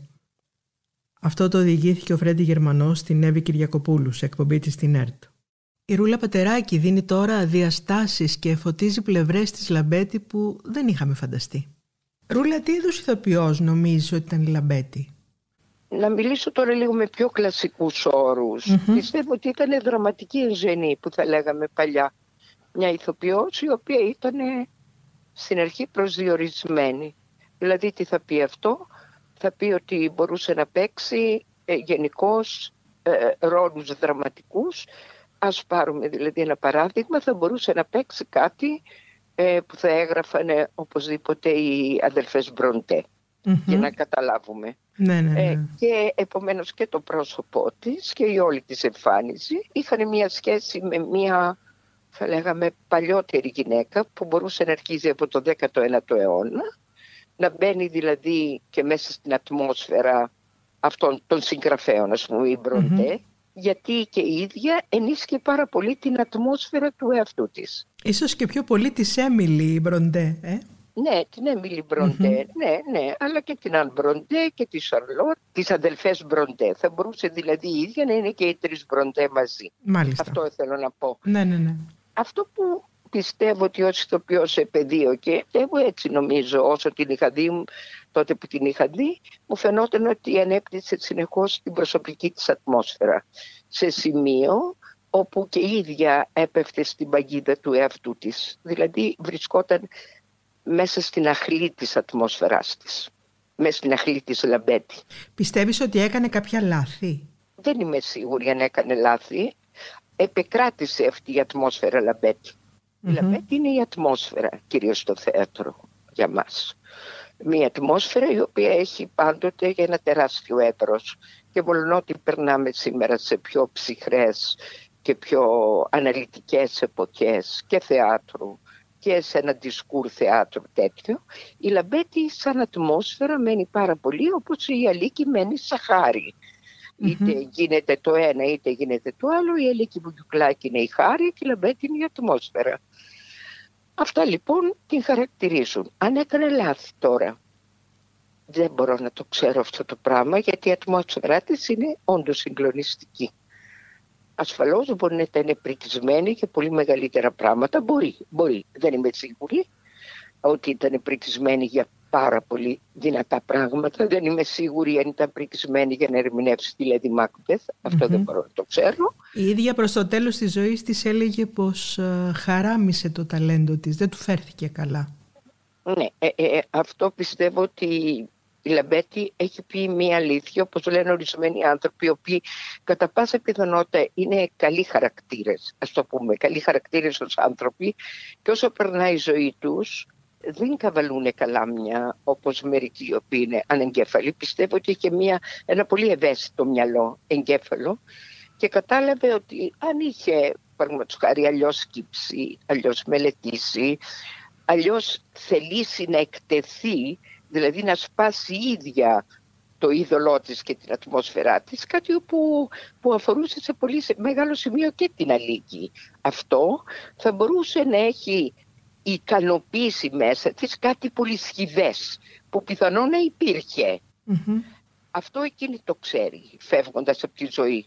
Για να το πει αυτό σημαίνει ότι αυτό... Το είχε εντοπίσει ναι, την έκοψε, την πλήγωσε στο τέλος. Ναι, δηλαδή, ναι. ναι. κατάλαβες, έκανε μία ανατομία του εαυτού της λίγο πριν φύγει και πόνεσε Μάλλον εκείνη έχει δίκιο. Εγώ δεν την ξέρω για να πω αν ήταν ικανή για πολύ μεγάλα πράγματα, δηλαδή πέραν από την ατμόσφαιρα πράγματα στο θέατρο ή αν πραγματος χάρη ήταν αυτό που ήταν, που πάλι είναι πολύ όμορφο να το βλέπεις, δηλαδή ανήκει στην αισθητική σφαίρα, ενώ το άλλο εκείνη στο τέλος της ζωής της θέλησε να αγγίξει και την ηθική σφαίρα του θεάτρου. Όχι μόνο την αισθητική αλλά και την ηθική. Αυτό που λέμε ηθοποιός και όχι μόνο δηλαδή είναι ένα ωραίο αντικείμενο στη σκηνή, ένα εύθραυστο, ένα δεν ξέρω τι που ευχαριστεί τα γούστα του μέσου θεατή και λίγο παραπάνω από το μέσο θεατή και λίγο παρακάτω από το μέσο θεατή. Κατάλαβες ποτέ Ρούλα τι μετρούσε περισσότερο για εκείνη η ζωή της ή το θέατρο; Νομίζω σε μήνα μου δεν το ξέρω αυτό τι μετρούσε. Αλλά ήταν και εποχές άλλες. Τότε οι άνθρωποι έπρεπε να έχουν μια μεγαλύτερη σχέση έτσι, και κοινωνική. Οι έρωτές τους έπρεπε να είναι πολύ πιο δυνατοί. Δεν είχαν δεν ήταν τόσο ελεύθεροι εύκολα να παρατάνε ένα ρεαστή και να πιάνουν ένα άλλο. Κάθε φορά υπήρχε ένα δράμα στα διαζύγια αυτών των ανθρώπων. Ε, δεν θα ήθελαν ποτέ να, να φεύγει η μεγάλη εικόνα που είχε το κοινό για αυτούς, ότι ήταν ιδανικοί εραστές, ιδανικά, ιδανικά όλα, έρωτες, πάθη, αγάπες. Σήμερα δεν μας νοιάζουν καθόλου αυτά δεν είχαν δηλαδή μια υλική σχέση με το θέατρο και ενεργειακή, είχαν περισσότερο μια ουτοπική σχέση, αλλά αυτό όλοι, όλοι. Γιατί και εξαιρετικά ισχυροί ηθοποιοί ζήσαν όλοι τους τη ζωή μαζί, ενώ δεν θα ήθελε ενδεχομένως ο ένας να φτύσει τον άλλον. Μπήκανε δηλαδή μέσα σε αυτή τη σύμβαση ακριβώς για να μην χαλάσει η δική τους ψευδέστηση. Οπότε δεν την ξέρω καθόλου τη ζωή της. Ναι, ναι. Υποψιάζομαι ότι είναι όπως όλων των άλλων ηθοποιών ε, και είναι η σφραγίδα και το αποτύπωμα μιας εποχής. Τότε όλοι έπρεπε να έχουμε ιδανικές σχέσεις. Σήμερα δεν μας ενδιαφέρει αυτό. Θα ήθελα να ρωτήσω τώρα τη Ρούλα Πατεράκη να μου πει αν με ένα μαγικό τρόπο υπήρχε σήμερα η Λαμπέτη και συνεργαζόσασταν. Ναι. Τι ρόλο θα της πρότεινες, ποιο έργο, πού θα ήθελες να τη δεις; Κοίταξε, αν δεν ήθελα να, να κάνω μεγάλα πειράματα, με ένα τέτοιο πρόσωπο. Τώρα ξέρεις σε μήνα, εγώ τα τελευταία χρόνια το θέμα του ηθοποιού μου και του σκηνοθέτη μου είναι τόσο πολύ συγκεκριμένα που δεν ξέρω αν τώρα όταν σκηνοθετώ τα παίζω όλα ή όταν παίζω ε, σκηνοθετώ ό,τι δεν παίζω. Καταλαβες, δεν, δεν μπορώ να Ναι, ξέρω ναι, ναι. τίποτα. Αν τώρα ξεχωρίσω το σκηνοθέτη μου που δεν μπορώ πια να το ξεχωρίσω, θα λέγω ότι αν δεν ήθελα να παραβλάψω την ευθραυστότητα του προσώπου, τη δική του συμμετοχή και ό,τι έχει καταθέσει στην τέχνη, στην ελληνική τέχνη, θα ήθελα να κάνω κάτι, ας πούμε τον ηφικό κρεβάτι, όπως το είχε κάνει εκείνη, όχι με τον ίδιο τρόπο, αλλά με την ίδια ηθοποιό. Ας ήταν και μεγάλη, πολύ μεγάλη. Θα ήθελα πολύ μεγάλη να ξανακάνει τον ηφικό κρεβάτι, την ανθρώπινη φωνή ή οτιδήποτε άλλο. Πολύ μεγάλη όμως. Αν ήταν δηλαδή και 90 χρονών θα μ' άρεσε να τη δω έτσι, σε κάτι δικό της, με το δικό της τον τρόπο. Αν ήθελα τώρα να καινοτομήσω, ενδεχομένως έπρεπε να την καλέσω και να της πω είναι η ώρα, κυρία Λαμπέτη, όπως η Γκρέτα Κάρμπο, να αποφασίσετε να αποχωρήσετε μόνοι σας. Και αυτή είναι η μεγαλύτερη performance της. Δηλαδή να, Μάλιστα. να ανακοινώσει δημόσια ότι αποχωρεί έτσι τελείως και αυτή να είναι η τελευταία performance της ζωής της. Ως Γκρέτα Γκάρμπο. Ως Γκρέτα Γκάρμπο στην Ελλάδα. Παρίσι κι όνειρα, καρδιές και αισθήματα Όλα είναι χάρτινα, όλα είναι ψεύτικα Ρεκλάμες πράσινες, λαμπιόνια κίτρινα Η μόνη αλήθεια είναι η πίκρα μου για την ηθοποιό που δημιούργησε έναν ιδιόμορφο υποκριτικό κώδικα που υπηρέτησε μέχρι το τέλος, για το πάθος που είχε για την τέχνη της, μιλούν οι αδελφοί της Αντιγόνη Λούκου και η Κάτια Δανδουλάκη. Η Έλλη ήταν αυτό το συγκλονιστικό πράγμα που έβλεπες τη ζωή επάνω στη σκηνή. Δεν ήταν θέατρο πια αυτό. Αυτό δεν ήταν θέατρο. Αυτό ήταν ζωή. Και αυτό για μένα ήταν το σπαραχτικό πράγμα με την Έλλη. Όταν έπαιζε κομμωδία, ήταν ζωή. Αυτό το πράγμα δεν ήταν ψεύτικο, δεν ήταν προβολή, δεν ήταν θέατρο. Ήταν η ζωή μεγεθυμένη.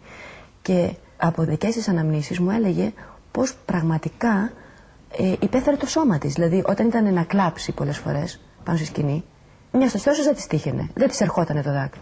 Μου έλεγε όμως ότι υπέφερε ώρες από αυτόν τον κόμπο που μας πιάνει στο κλάμα, που μας πιάνει σαν πονόλεμος κανονικός, σαν να μας πονάνε οι αμυγδαλές μας και δεν είναι πόνος αμυγδαλών, είναι ο κόμπος της συγκίνησης. Υπέφερε βιολογικά η Έλλη. Πονούσε. Έβγαζε ηλεκτρισμό από το σώμα της.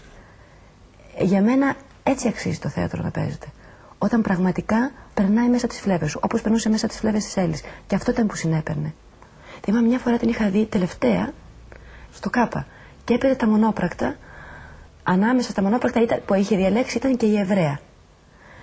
Έκανα λοιπόν ένα τηλεφώνημα, τρία-τέσσερα τηλεφωνήματα είναι η αρχή του μονόπρακτου και σε κάποια στιγμή είχε διαλέξει μία στιγμή στο τρίτο τηλεφώνημα που αποχαιρετάει τις φίλες της, φεύγει γιατί την κυνηγούν οι Γερμανοί. Σε κάποια στιγμή λοιπόν, ξαφνικά μέσα σε δευτερόλεπτα, πέσανε τέσσερα ζευγάρια δάκρυα, ένα πράγμα τέτοιο, και τα ξαναρούφηξε πίσω. Δηλαδή, πέσανε αυτά τα δάκρυα ξαφνικά, γέμισε το πρόσωπό της και από εκεί και πέρα τίποτα. Και έκανε ο κόσμος, ο μπαμπάς μου που θα καθόταν πλάι μου, έκανε. Τι κάνει, ήταν αυτό. Τι κάνει; Πριν 10 χρόνια, άμα έλεγε κανένας ότι δεν φαίνομαι πως είμαι Εβραία, εσύ απαντούσες αμέσως πώς φαίνεται; Και χαιρόμουν γι' αυτό, ήταν τίμιο και ξεκάθαρο. Γιατί λοιπόν τώρα να κρυβόμαστε πίσω από το δάχτυλό μας; Φεύγω γιατί αν μείνω θα σε πάψουν από αρχίατρο. Και γιατί σου έχουν κιόλας κόψει την καλημέρα στην κλινική σου. Και γιατί δεν κλείνεις μάτι τις νύχτες. Μη μου πεις να μείνω. Φεύγω βιαστικά γιατί δεν θέλω να μου πεις εσύ μια μέρα να φύγω. Γιατί αυτό θα γίνει αργά ή γρήγορα. Είναι ζήτημα χρόνου. Ο χαρακτήρας είναι ζήτημα χρόνου. Αντέχει περισσότερο ή λιγότερο όπως και τα γάντια. Τα καλά κρατάνε πολύ αλλά όχι για πάντα. Μην νομίζεις πως είμαι θυμωμένη. Όχι είμαι! Γιατί πρέπει εγώ να δείχνω πάντα κατανόηση; Τι κακό έχει το σχήμα της μύτης μου ή το χρώμα των μαλλιών μου. Πρέπει να παρατήσω την πόλη που γεννήθηκα για να μην είναι αυτοί υποχρεωμένοι να μου δίνουν και εμένα βούτυρο. Τι είδους άνθρωποι είσαστε. Ναι και εσύ. Βρήκατε τη θεωρία των κβάντα αλλά κάθεστε και σας διατάζουν αυτοί οι κανίβαλοι. Σας υπόσχονται πως θα κατακτήσετε τον κόσμο. αλλά δεν σας επιτρέπουν να κρατήσετε τη γυναίκα που θέλετε. Απ' τη μια τεχνητή αναπνοή και απ' την άλλη θηλιά στο λαιμό. Είσαστε τέρατα, υποδογλύφτες τεράτων. Στη Μαργαρίτα άλλαζε μπλούζες κατά τη διάρκεια της, ε, της παραστάσεως. Όταν έμπαινε μέσα έπρεπε να αλλάξει την μπλούζα να βάλει την άλλη. Και θυμάμαι ένας ε, θείος μου, αδερφός της μητέρας μου, πήγε να τη δει, τη Μαργαρίτα. Δεν μου όρεσε να αντέξει. Γύρισε καθώς είδε την Έλλη με την, με την μπλούζα της. Μούσκε μας στον υδρότα. Δεν μπόρεσε να την αντέξει και έφυγε. Δεν μπόρεσε να τη δει στο τέλος. Όταν έπαιζε την, το λεωφορείο Πόθος, ε, ήταν, είχε μια σκηνή με ένα τηλέφωνο. Με το τηλε... Έκανε ένα τηλέφωνο που έλεγε βρίσκομαι σε απελπιστική κατάσταση. Αισθάνθηκε ότι ηλεκτρίζεται. Και λέει στον ηλεκτρολόγο ότι κάπου γίνεται διαρροή ρεύματος. Λέει πρόσεχε, καλά, πρόσεχε λέει, τα, τα καλώδια γιατί νομίζω ότι κάπου ε, γίνεται διαρροή γιατί ηλεκτρίζομαι. Ηλεκτρίστηκα. Και ο ηλεκτρολόγος κοίταξε πολύ καλά, τα έλεγξε όλα. Εντάξει, όλα εντάξει. Της λέει εντάξει κυρία Λαμπέτη, την άλλη μέρα η Έλλη έπαθε πάλι το ίδιο. Και λέει δεν τα είδες καλά γιατί πάλι την ώρα που ήμουν στο τηλέφωνο πάλι αισθάνθηκα να ηλεκτρίζομαι. Κάτι συμβαίνει με το ηλεκτρικό. Και ο άνθρωπος τα έλεγξε πάρα πολύ καλά και δεν ήταν τίποτα. Κατάλαβε μετά ότι ο ηλεκτρισμός, αισθανόταν ηλεκτρισμό σε όλο το σώμα από, από το παίξιμο. Θυμάμαι ότι έβγαινε από τη σκηνή και μου έλεγε 8 σήμερα, με άριστα το 10, τον εαυτό της. 8 σήμερα. 7. 2 μου λέγει άλλες φορές. 10. Αυτό σπάνια, αλλά 10. Σήμερα 10 και δεν θέλω καμία αντίρρηση. Και κάθε φορά που πήγαινα, όταν πια δεν παίζαμε μαζί και πήγαινα και την έβλεπα, θυμάμαι, έπαιζε τη Δεσποινίδα Μαργαρίτα στο Διονύσια. Και πήγαινα, αν το είχα δει αυτό το έργο 20 φορές. Και μου έλεγε, δεν ήρθε στην καλή παράσταση. Κάθε φορά όμως αυτό. Κάθε φορά. Δεν πέτυχε στην καλή παράσταση σήμερα. Εχθές είχα κάνει μια πολύ καλύτερη. Λέω, Ελή, κάθε φορά που έχω μου λες ότι πριν από δύο μέρες. Μα αφού έτσι είναι, μου λέει. Πριν από τρεις μέρες έκανα την καλύτερη. Η Έλλη έκανε πάντα κάτι αναπάντεχο, λέει ο Κούν. Από ένα τέτοιο αναπάντεχο θα γεννηθεί το 1946 μια στιγμή που θα περάσει στην ιερή μυθολογία του θεάτρου μας. Ήταν μια σκηνή στο γυάλινο κόσμο, όπου η Λάουρα σβήνει το κερί δίπλα στο εκμισμένο αδελφό της. Μια ποιητική στιγμή. Πώς να κάνεις όμως ποίηση όταν πρέπει να φουσκώσεις τα μάγουλά σου για να φυσήξεις; Η Έλλη αποφάσισε να λύσει το γρίφο χωρίς να πει τίποτα στον Κουν. Κάθε βράδυ που γύριζε στην οδό Ασκληπιού, κλεινόταν μόνη της στην κουζίνα, άναβε ένα σπαρματσέτο και προσπαθούσε να το σβήσει ποιητικά. Τελικά βρήκα τον τρόπο, λέει. Έπρεπε το στόμα μου να είναι ακριβώς απέναντι στο σπαρματσέτο η ανάσα μου να σημαδεύει τη φλόγα. Μου πήρε ένα μήνα, αλλά τα κατάφερα. Έμαθα να σβήνω το κερί με μια ανάσα. Όλα αυτά για μια σκηνή που κρατούσε όλα και όλα δέκα δευτερόλεπτα. Άξιζε όμως τον κόπο. Ένα βράδυ μπαίνει στο θέατρο Άγγελος Σικελιανός. Περίπου τυχαία. Θα ξανάρθει όμως άλλες δέκα φορές. Έρχομαι για να καταλάβω πώς σβήνει τα κεριά το κορίτσι αυτό λέει ο Σκελιανός.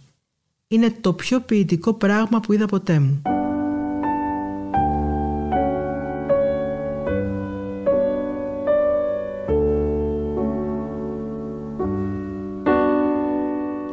Μιχάλης Κακογιάννης λέει πως ε, η Έλλη ανατρίχιαζε όταν έβλεπε τον εαυτό της στην οθόνη και ο Βασίλης Τσιβιλίκας αναφέρεται στην αυτογνωσία της. Η Έλλη στο θέατρο ήταν κάπως λυτρωμένη από τον εαυτό της πάντα και δεν, ε, δεν βλεπότανε με το ίδιο αυστηρό μάτι. Αλλά όταν άκουγε τη φωνή της σε μαγνητοτενία ή στις εκπομπές τότε που έκανε ο Μαμάκης ή όταν πήγαινε να δει τον εαυτό της σε μια ταινία όχι μόνο ανατρίχιαζε αλλά σου έσπαγε και το ηθικό αν τύχαινε να κάθισε δίπλα της. Γιατί πάντα αποζητούσε μια τελειότητα την οποία ψυχικά την είχε αλλά εκτελεστικά πολλές φορές δεν τη φτάνει ο άνθρωπος όντας συνεπαρμένη στο θέατρο βέβαια χανότανε μέσα στο ρόλο και ένιωθε ευτυχισμένη όταν έβγαζε μια σκηνή πολύ καλά. Συνήθως έλεγε τη σκηνή αυτή έπαιξα καλά. Γνώριζε ανα πάσα στιγμή αν είναι πεσμένη, αν είναι, δεν έπαιξε καλά, τι φταίει ακριβώς, τι δεν φταίει. Καταρχήν βέβαια το ότι άντεξε αυτά τα χτυπήματα που της έδωσε η ζωή από τα παιδικά της. Όταν μια σφαίρα πέρασε ας πούμε μέσα από κλειστά παντζούρια και σκότωσε τη μανούλα της. Και όλα όσα τράβηξε. Έλεγε η χρυσή μου να μη σου δώσει ο Θεός όσα αντέχει ο άνθρωπος. Την έχω ακούσει σε απίστευτες αυτοκριτικές. Απίστευτες. Θυμάμαι ε, συγκεκριμένα είχα πάει να δω τη Φιλουμένα Μαρτουράνο προς το τέλος μαζί με τη γυναίκα μου. Είχα ακούσει τα θεία. Τι είναι και τι δεν είναι και ως το διάλειμμα. Εγώ είχα, είχα θυμώσει πολύ. Το έργο αυτό παίζεται από τη γυναίκα μόνο για τη σκηνή της αποκάλυψης, το δεύτερο μέρος. Όταν αποκαλύπτει η ηλίθεια πίσω από την πλάτη σου, δεν είσαι μόνο ένας ηλίθιος, γιατί δεν καταλαβαίνεις ότι έχουμε κάνει τρία παιδιά εδώ. αυτή φυσικά. Και να μου λέει η γυναίκα μου, μην πας πάλι και πεις τίποτα. Ναι, εγώ ε, ίσως μετά από το της θύμισα τον αδερφό της αγάπησε σε μένα ότι είμαι κι εγώ τόσο σκληρός άνθρωπος. Δηλαδή στα μάτια της, τα μάτια μου ήταν ίδια. Ειλικρινή. Της έλεγε μην της έλεγες ψέματα. Μην της έλεγες ψέματα, σου παίρνε το κεφάλι. Τέλος πάντων, έρχεται το δεύτερο μέρος ε, και στη σκηνή εκείνη χάνω κι εγώ όπως έχανε όλη η Αθήνα, όλη η Ελλάδα το φως τους. Έχασα το φως μου. Την ήξερα βέβαια. Δεν με εξέπληξα αλλά έχασα το φως μου. Μπαίνω στο καμαρίνι και μου λέει πριν πω καλησπέρα. Μη πεις τίποτα. Ξέρω, δεν μου πηγαίνει ο ρόλος, χάλια ήμουνα. Αλλά σε εκείνη τη σκηνή καλούλα δεν ήμουνα.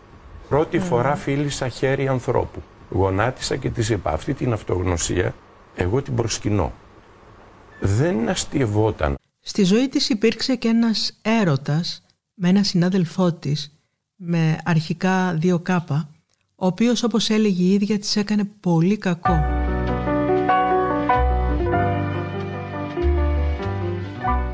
Κάποια στιγμή, λέει η Λαμπέτη, κατάλαβε ότι υπάρχουν έρωτες και έρωτες.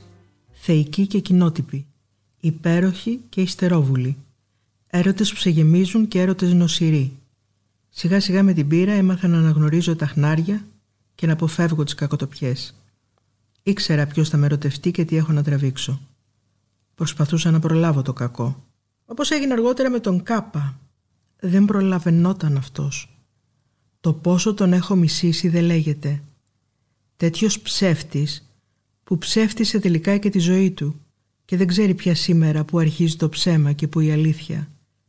Έχει βλέπει στη φυσικότητα του λόγου. Σαν ηθοποιός κάτι λέει, αλλά παίζει και στη ζωή. Και τι δεν μου έχει κάνει αυτό το κτίνος, ο αλήτης. Τι λιποθυμίες, τι απόπειρες αυτοκτονίας. Συνεννοημένος με τη γυναίκα του να συμμετέχει και αυτή στο παιχνίδι. Να βοηθάει τον άντρα της να τα φτιάξει με τη λαμπέτη. Συνεργασία, συνωμοσία. Ήθελε να ανέβει ο άντρας της Κάνανε πως χωρίζανε επειδή δίθεν εκείνος με είχε ερωτευτεί. Το έπαιζε βέβαια καταπληκτικά, αλλά δεν μπορούσε να με ξεγελάσει εμένα. Έπεφτε λιπόθυμος στις σκάλες του σπιτιού μου. Αναγκαζόμουν να τον σηκώνω, φοβόμουν. Απειλούσε πως αν δεν γίνουμε ζευγάρι θα σκοτωθεί. Μια μέρα ήρθε στο καμαρίνι μου, τάχα ότι οπωσδήποτε έπρεπε να μου μιλήσει. Μετά πολλά δέχτηκα και αυτός πήρε μπροστά μου ένα ποτήρι, το σπασε και έκοψε τις φλέβες του. Κι όμως αυτός που υποτίθεται θα πήγαινε στο τρολοκομείο για μένα, όταν έκανα την εγχείρηση και ήμουν ακόμα στο κρεβάτι, μου μήνυσε με μια κοινή μας φίλη ότι ήμουν καλεσμένη στο πάρτι που έκανε για να γιορτάσει τις καινούργιες τέντες. Τις τέντες που είχε βάλει στη βεράντα του, τέτοιο γαϊδούρι. Τον μισούσα με όλη μου την ψυχή. Είπα να προφτάσω αν ζήσω να τον εκδικηθώ. Τώρα λέω πως τόσο τυποτένιος άνθρωπος δεν αξίζει ούτε το μίσος μου. Σκάρτος αυτός, σκάρτο και το αίσθημα που μου πούλησε. Σπατάλι μου είναι να διατηρώ για αυτόν οποιοδήποτε πάθος. Και καλύτερα να μην καταδεχτείς να τον αναφέρεις με το όνομά του. Ούτε εσύ. Τέτοιες λέρες νιώθουν δικαιωμένες όταν οι άλλοι μιλάνε για αυτούς. Η μόνη άμυνα είναι να τους αγνοήσεις. Αυτοί να κοιτάζουν να βγουν στην επιφάνεια και εσύ με την αδιαφορία σου να τους ρίχνεις όλο και πιο βαθιά. Η αλήθεια είναι η πολυτέλεια των τεμπέλιδων. Ε, τι λες; Και ξενιάζεις. Δεν φοβάσαι πως θα κάνεις ύστερα κανένα λάθος; Δεν πρέπει να θυμάσαι τι είπα, τι δεν είπα; Πρόσεξε.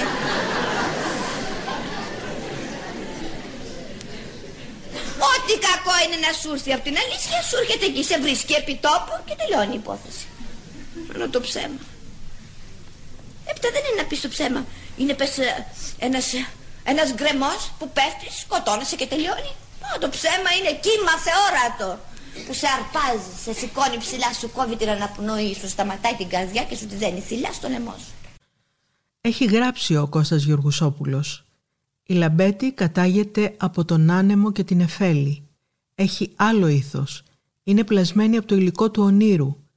Είναι τα μάτια της, αυτά τα πελώρια μάτια, τα συνεχώς διαπορούντα, τα έκπληκτα, που κάθε φορά κοιτούν τον κόσμο σαν να τον ανακαλύπτουν εκείνη ακριβώς τη στιγμή. Αυτά τα μάτια, κανένας ηθοποιός, εκτός από το Χόρν, δεν τα αντιμετώπισε κατάματα. Δεν ξέρω αν το προσέξατε, όσοι συνεργάστηκαν μαζί της στη σκηνή έπαιζαν συνήθως με χαμηλωμένα τα μάτια ή όταν το κείμενο υποχρέωνε την κοιτούσαν αλλά το βλέμμα τους παρέπε και λοξοδρόμιζε πότε αριστερά, πότε δεξιά, πότε πάνω από τα μαλλιά της. Ποιος να αντέξει αυτά τα μάτια, τα γεμάτα ερωτηματικά, τα άπλιστα, τα λέμπαργα μάτια, τα πλημμυρισμένα υπαρξιακά γιατί; Το βλέμμα της Λαμπέτη, όταν ακινητοποιήσει πάνω σου, αισθάνεσαι μια αφόρητη ενοχή και κοκκινίζεις. Αυτά τα ψευδίζοντα χείλη, τι δεν είπαν οι ηλίθιοι για το ψεύδισμά της, αλλά τι να πουν όταν δεν συλλαμβάνουν τη ζωή ως αιφνιδιασμό όπως εκείνη. Η Λαμπέτη δεν ψευδίζει.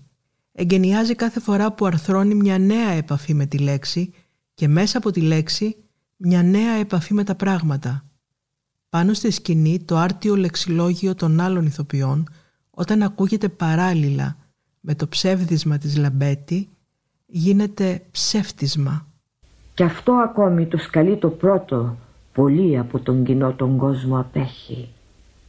Εις το σκαλί για να πατήσεις τούτο πρέπει με το δικαίωμά σου να σε πολίτης εις των ιδεών την πόλη και δύσκολο στην πόλη εκείνη είναι και σπάνιο να σε πολιτογραφήσουν. Στην αγορά της βρίσκεις νομοθέτας που δεν γελά κανένας τυχοδιώκτης. Εδώ που έφτασες λίγο δεν είναι. Τόσο που έκαμες μεγάλη δόξα. Η Ολυμπία Παπαδούκα αποκαλύπτει τι ήθελε να κάνει η Λαμπέτη στην κατοχή. Στην κατοχή ήθελε να οργανωθείς στο ΕΑΜ. Ήξερε ότι εγώ ήμουν οργανωμένη. Άλλωστε πήγαινα στο σπίτι της και έκρυβα διάφορα παράνομα πράγματα. Ένα μικρό πολυγραφάκο, παράνομο τύπο. Σε μια τρύπα ενός πλισταριού εκεί πέρα τα κρύβαμε. Αλλά μετά η Έλλη ήθελε να οργανωθεί για καλά μέσα. Εγώ το φοβόμουν. Γιατί δεν ήταν η Έλλη τύπος αγωνιστή του πεζοδρόμιου να πούμε όπως, όπως είμαστε εμείς, είμαστε κάτι άλλο. Πέραμε στη διαδήλωση, θα μπούμε από τη μια στο Α, θα βγούμε από την άλλη, θα κυνηγηθούμε, θα μας κυνηγήσουν, θα μπορέσουμε να κρυφτούμε. Η Έλλη θα πήγαινε σαν το πουλάκι στο κλουβί. Θυμάμαι το κλάμα που έκανε η Έλλη όταν άκουσε από τη Δάφνη της Σκούρα, πρωτομαγιά του 44, ότι στην Κερσαριανή σκοτώσανε πάρα πολλά παιδιά. Ε, μας το είπε και η Δάφνη, είχε στα μάτια της αυτή την εικόνα. Παιδιά λέει τι έγινε, θα σκοτώσανε πάρα πολλούς. Γιατί όλος ο δρόμος, όλη η άσφαλτος ήταν ελουσμένη στο αίμα. Και ε, η Έλλη σχεδόν έπεσε, σκεφτόταν καημένες μανάδες, καημένα παιδιά και μετά μάθαμε ότι ήταν 200 αυτοί που σκοτώθηκαν. Όταν ήμουν 26 χρόνων έπαθα πάρεση λέει η Λαμπέτη, πλήρη. Ήταν τη μέρα που εκτέλεσαν τον Μπάτση και τον Μπελογιάννη. Όταν το έμαθα πάγωσα. Δεν ήταν λύπη, ήταν κάτι παραπάνω. Σοκ. Καταλάβαινα πως δεν θα άντεχα. Κάτι θα μου συνέβαινε. Και ωστόσο δεν μπορούσα να διανοηθώ πόσο σχετική είναι η ύλη, το σώμα, με το συναισθηματικό κόσμο. Σκέφτηκα αμέσως, μετά από αυτή την τραγωδία, μετά από τόση θλίψη, δεν είναι δυνατόν να εξακολουθήσω να είμαι ίδια. Κάπου θα βγω αλλαγμένη. Αλλά δεν πίστευα πως θα αντιδρούσε έτσι ο οργανισμός μου. Κι όμως, Ως το βράδυ είχα παραλύσει. Το μισό μου πρόσωπο ήταν τελείως παράλυτο. Μου κράτησε έξι εβδομάδες. Ήμουν πολύ νέα. Έκανα ηλεκτροσόκ. Δεν είναι πολύ δύσκολο να περάσει η πάρεση όταν είσαι νέος, όπως επίσης είναι σπάνιο να την πάθεις σε μικρή ηλικία. Αλλά εκείνες τις έξι εβδομάδες δεν μιλούσα καθόλου. Έτρεχαν τα σάλια μου. Το στόμα μου είχε πάει εκεί. Να κοίτα, ως τώρα δεν έχει έρθει εντελώς στη θέση του. Ήταν ένα τραγικό γεγονός εκείνη η εκτέλεση. Τον Μπάτσι τον γνώριζα προσωπικά, ήταν φίλος του Μάριο. Το προηγούμενο Πάσχα είχαμε πάει μαζί στον Πόρο, είχε κοντά του και την κόρη του, την Ελενίτσα. Έτσι συνδεθήκαμε. Δεν ήταν βέβαια κανένας πολύ δικός μου άνθρωπος, αλλά αυτό το θέμα της εκτέλεσης δεν μπορούσα να το συλλάβω. Δεν μπορούσα να συλλάβω το εμψυχρό, σε πιάνω, σε στείνω, σε σκοτώνω. Ήταν πέρα από τις δυνατότητές μου. Είχα ζήσει ήδη τις μέρες των ανώμαλων καταστάσεων, αλλά αυτό, άγριο πράγμα. Και οργανωμένο από το κράτος, ε,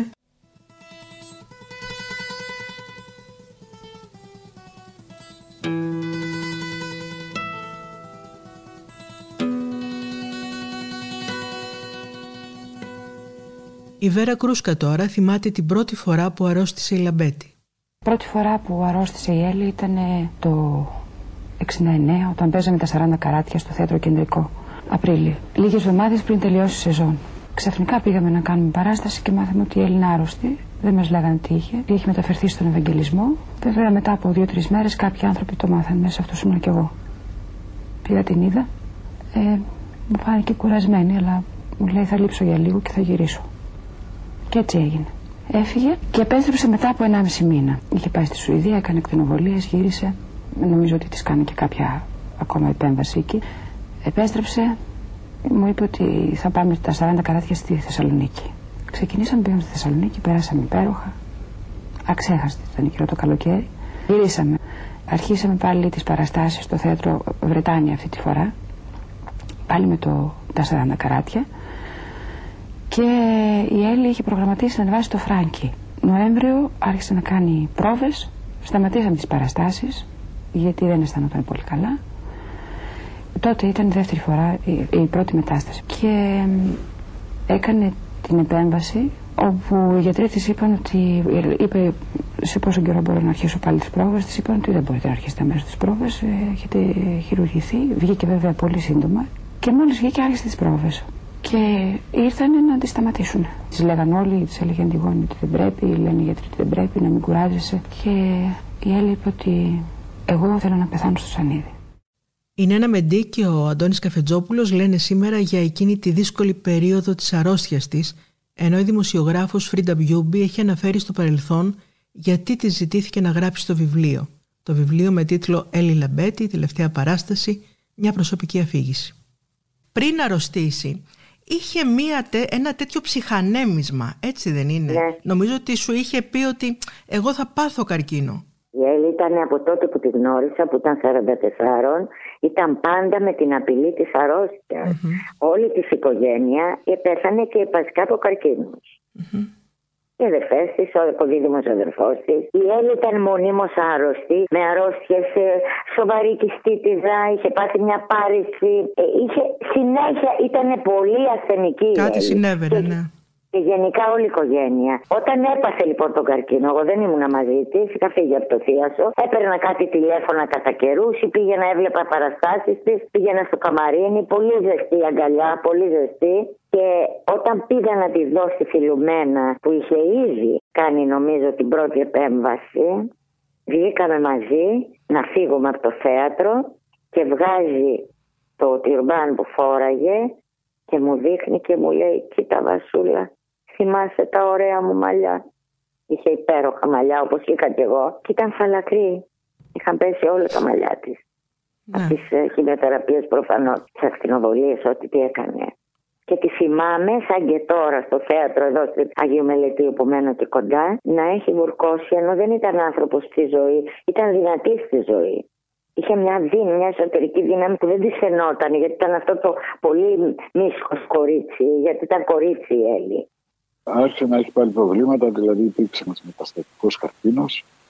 Έπαιξε παρόλα αυτά και ανακάλυψε ένα ρόλο χωρίς λόγια γιατί Το πρόσωπο του θα ενσάρκωνε, ήταν υποφάλαλη και μετά δεν ξανά έπαιξε. Ήταν πια Πολύ δυνατός άνθρωπος, πολύ δυνατός. Με τεράστιες αντοχές. πάρα πολύ πεισματάρα. Mm. Τόσα χρόνια μετά όταν τη σκέφτεσαι, ποια εικόνα της έχει στο μυαλό σου; Είναι ένα άμυκτο πράγμα. Είναι μια μεγάλη αγάπη ε, για το πρόσωπο. Την ε, εκτιμώ την Έλλη σαν προσωπικότητα. Και πολύ μεγάλη εκτίμηση, πράγμα που το είχα και από τότε όταν δούλεψα μαζί της δηλαδή, και την είδα από κοντά, ε, για την τέχνη της, για το πόσο σπουδαία ηθοποιός ήταν. Μπήκαμε μαζί σε ένα σανσέρ στη Μακεδονία Παλάς που έμενε η Έλλη. Εμείς οι υπόλοιποι με ένα άλλα ξενοδοχεία πιο φτηνά. Η Έλλη έμενε στο Μακεδονία.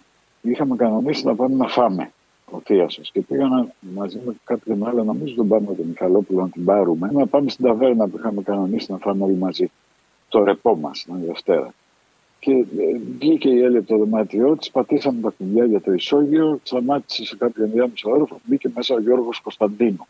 Και οι Έλλη ε, χαιρετιστήκανε, χαιρετιστήσαμε κι εμείς.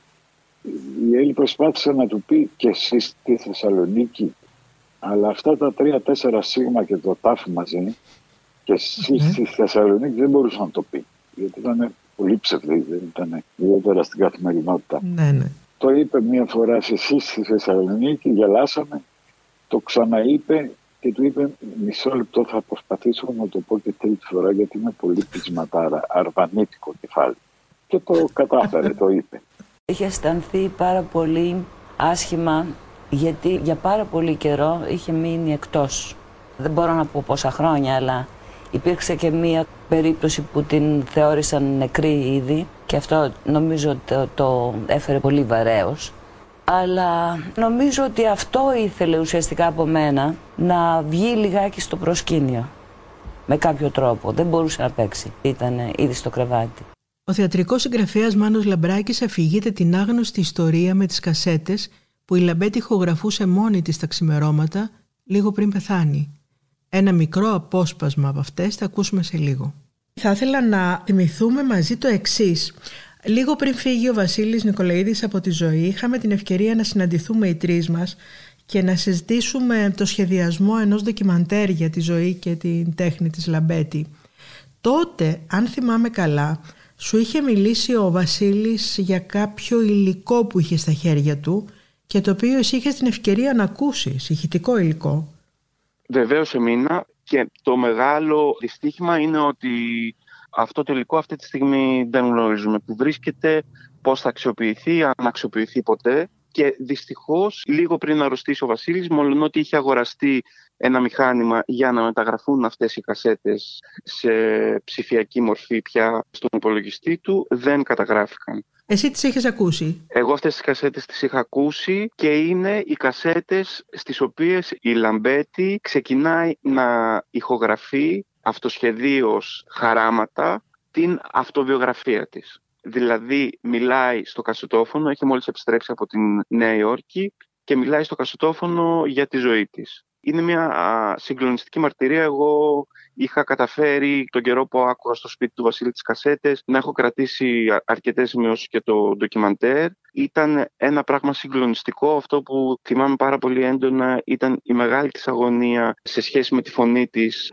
η οποία είχε εντελώς καταστραφεί. Δηλαδή η φωνή της στις κασέτες ήταν τόσο αλλοιωμένη και πώς η ηχογραφεί τον εαυτό της και μιλάει για το πόσο έχει καταστρέψει την καλλιτεχνική της ζωή με αυτή την επέμβαση αλλά και γενικότερα πώς την κατέστρεψε με τις επιλογές της ακούγοντας και τραγουδώντας τον ηθοποιό του Χατζηδάκη με το χόρνο. Μάλιστα.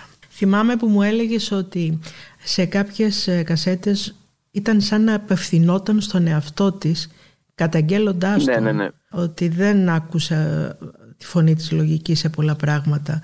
Δούλεψε πολύ με το ένστικτο και αυτό την κατέστρεψε. Βέβαια. Αργώ πολύ να πεθάνω.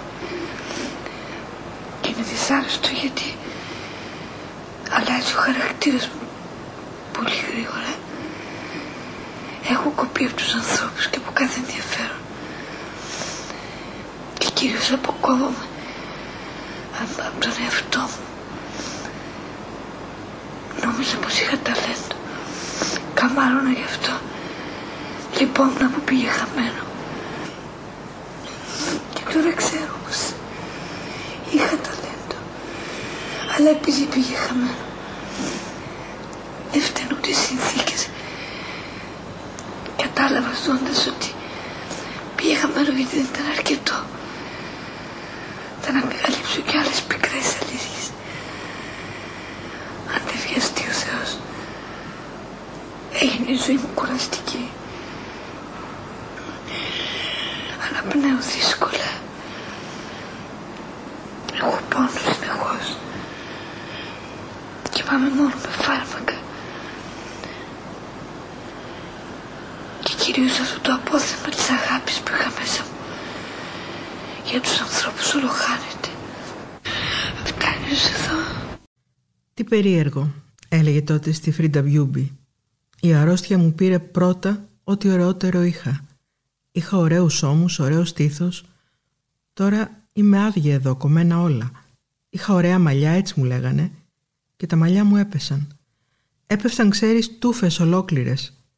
Αφού στο ξενοδοχείο στη Νέα Υόρκη τα μάζευα από το κρεβάτι και από το χαλί για την τρεπόμουν με τα δίκα μαριέρα. Και έμεινα για μια περίοδο τελείως φαλακρή. Κοίταξα στον καθρέφτη, στο κάτω-κάτω της γραφής, είπα: Έχω ένα υπέροχο κρανίο. Και μετά η φωνή. Έχασα στο τέλος τη φωνή μου, αυτή που λέγανε πως ήταν τόσο ωραία. Ήταν πάντως το σπουδαίο εργαλείο της δουλειάς μου. Τώρα δεν μπορώ πια να παίξω. Τέλος.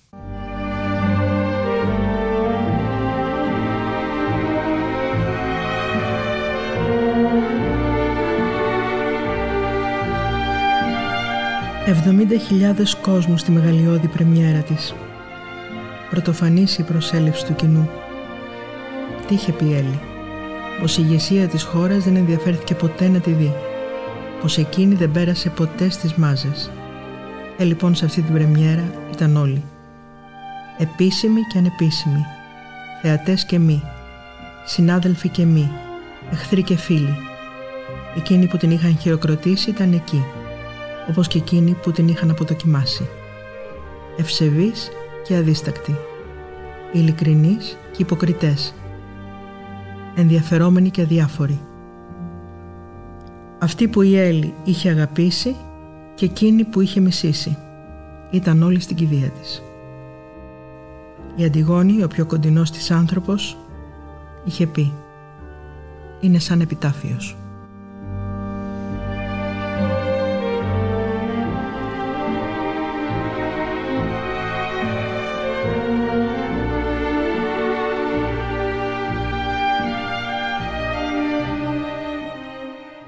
Κρατάω για το τέλος κουβέντες δύο ανθρώπων που την αγάπησαν και την κατάλαβαν βαθιά. Η Κοστούλα Μητροπούλου έγραψε για εκείνη το 1964. Η Έλλη Λαμπέτη είναι αυτό ακριβώς που περιμένει κανένας από την ποίηση. Αυτή η αισθητική συγκίνηση, η λεπτή και εύθραυστη έκπληξη, αυτό το κάτι που το περιέχει η παρουσία του ηθοποιού στη σκηνή, τότε που η σκηνή είναι γεμάτη πάντα και είναι ένας κόσμος που λάμπει. Και ο αγαπημένος της Μάριος Πλωρίτης, η αληθινή δύναμη, το γνήσιο πάθος, η ουσιαστική επιβολή είναι θέμα και καρπός εσωτερικού παλμού, ψυχικής δόνησης, ηθικού μεγέθους.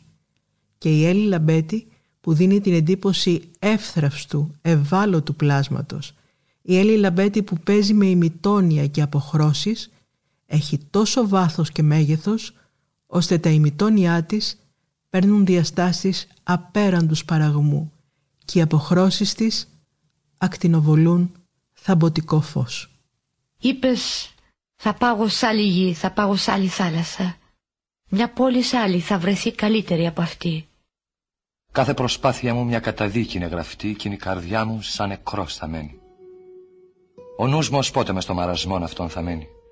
Όπου το μάτι μου γυρίσω, όπου κι αν δω, ερήπια μαύρα της ζωής μου βλέπω εδώ που τόσα χρόνια πέρασα και ρήμαξα και χάλασα. Καινούριους τόπους δεν θα βρεις. Δεν θα βρεις άλλες θάλασσες. Η πόλη θα σε ακολουθεί. Στους δρόμους θα γυρνάς τους ίδιους. Και στις γειτονιές τις ίδιες θα γυρνάς. Και μες στα ίδια σπίτια αυτά θα σπρίζεις. Πάντα στην πόλη αυτή θα φτάνεις. Για τα αλλού μη ελπίζεις. Δεν έχει πλοίο για σε.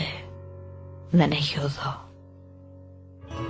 Έτσι που τη ζωή σου ρήμαξες εδώ, στην κόχη τούτη τη μικρή, σ' όλη τη γη τη χάλασας. Είναι τα podcast της Λάιφο.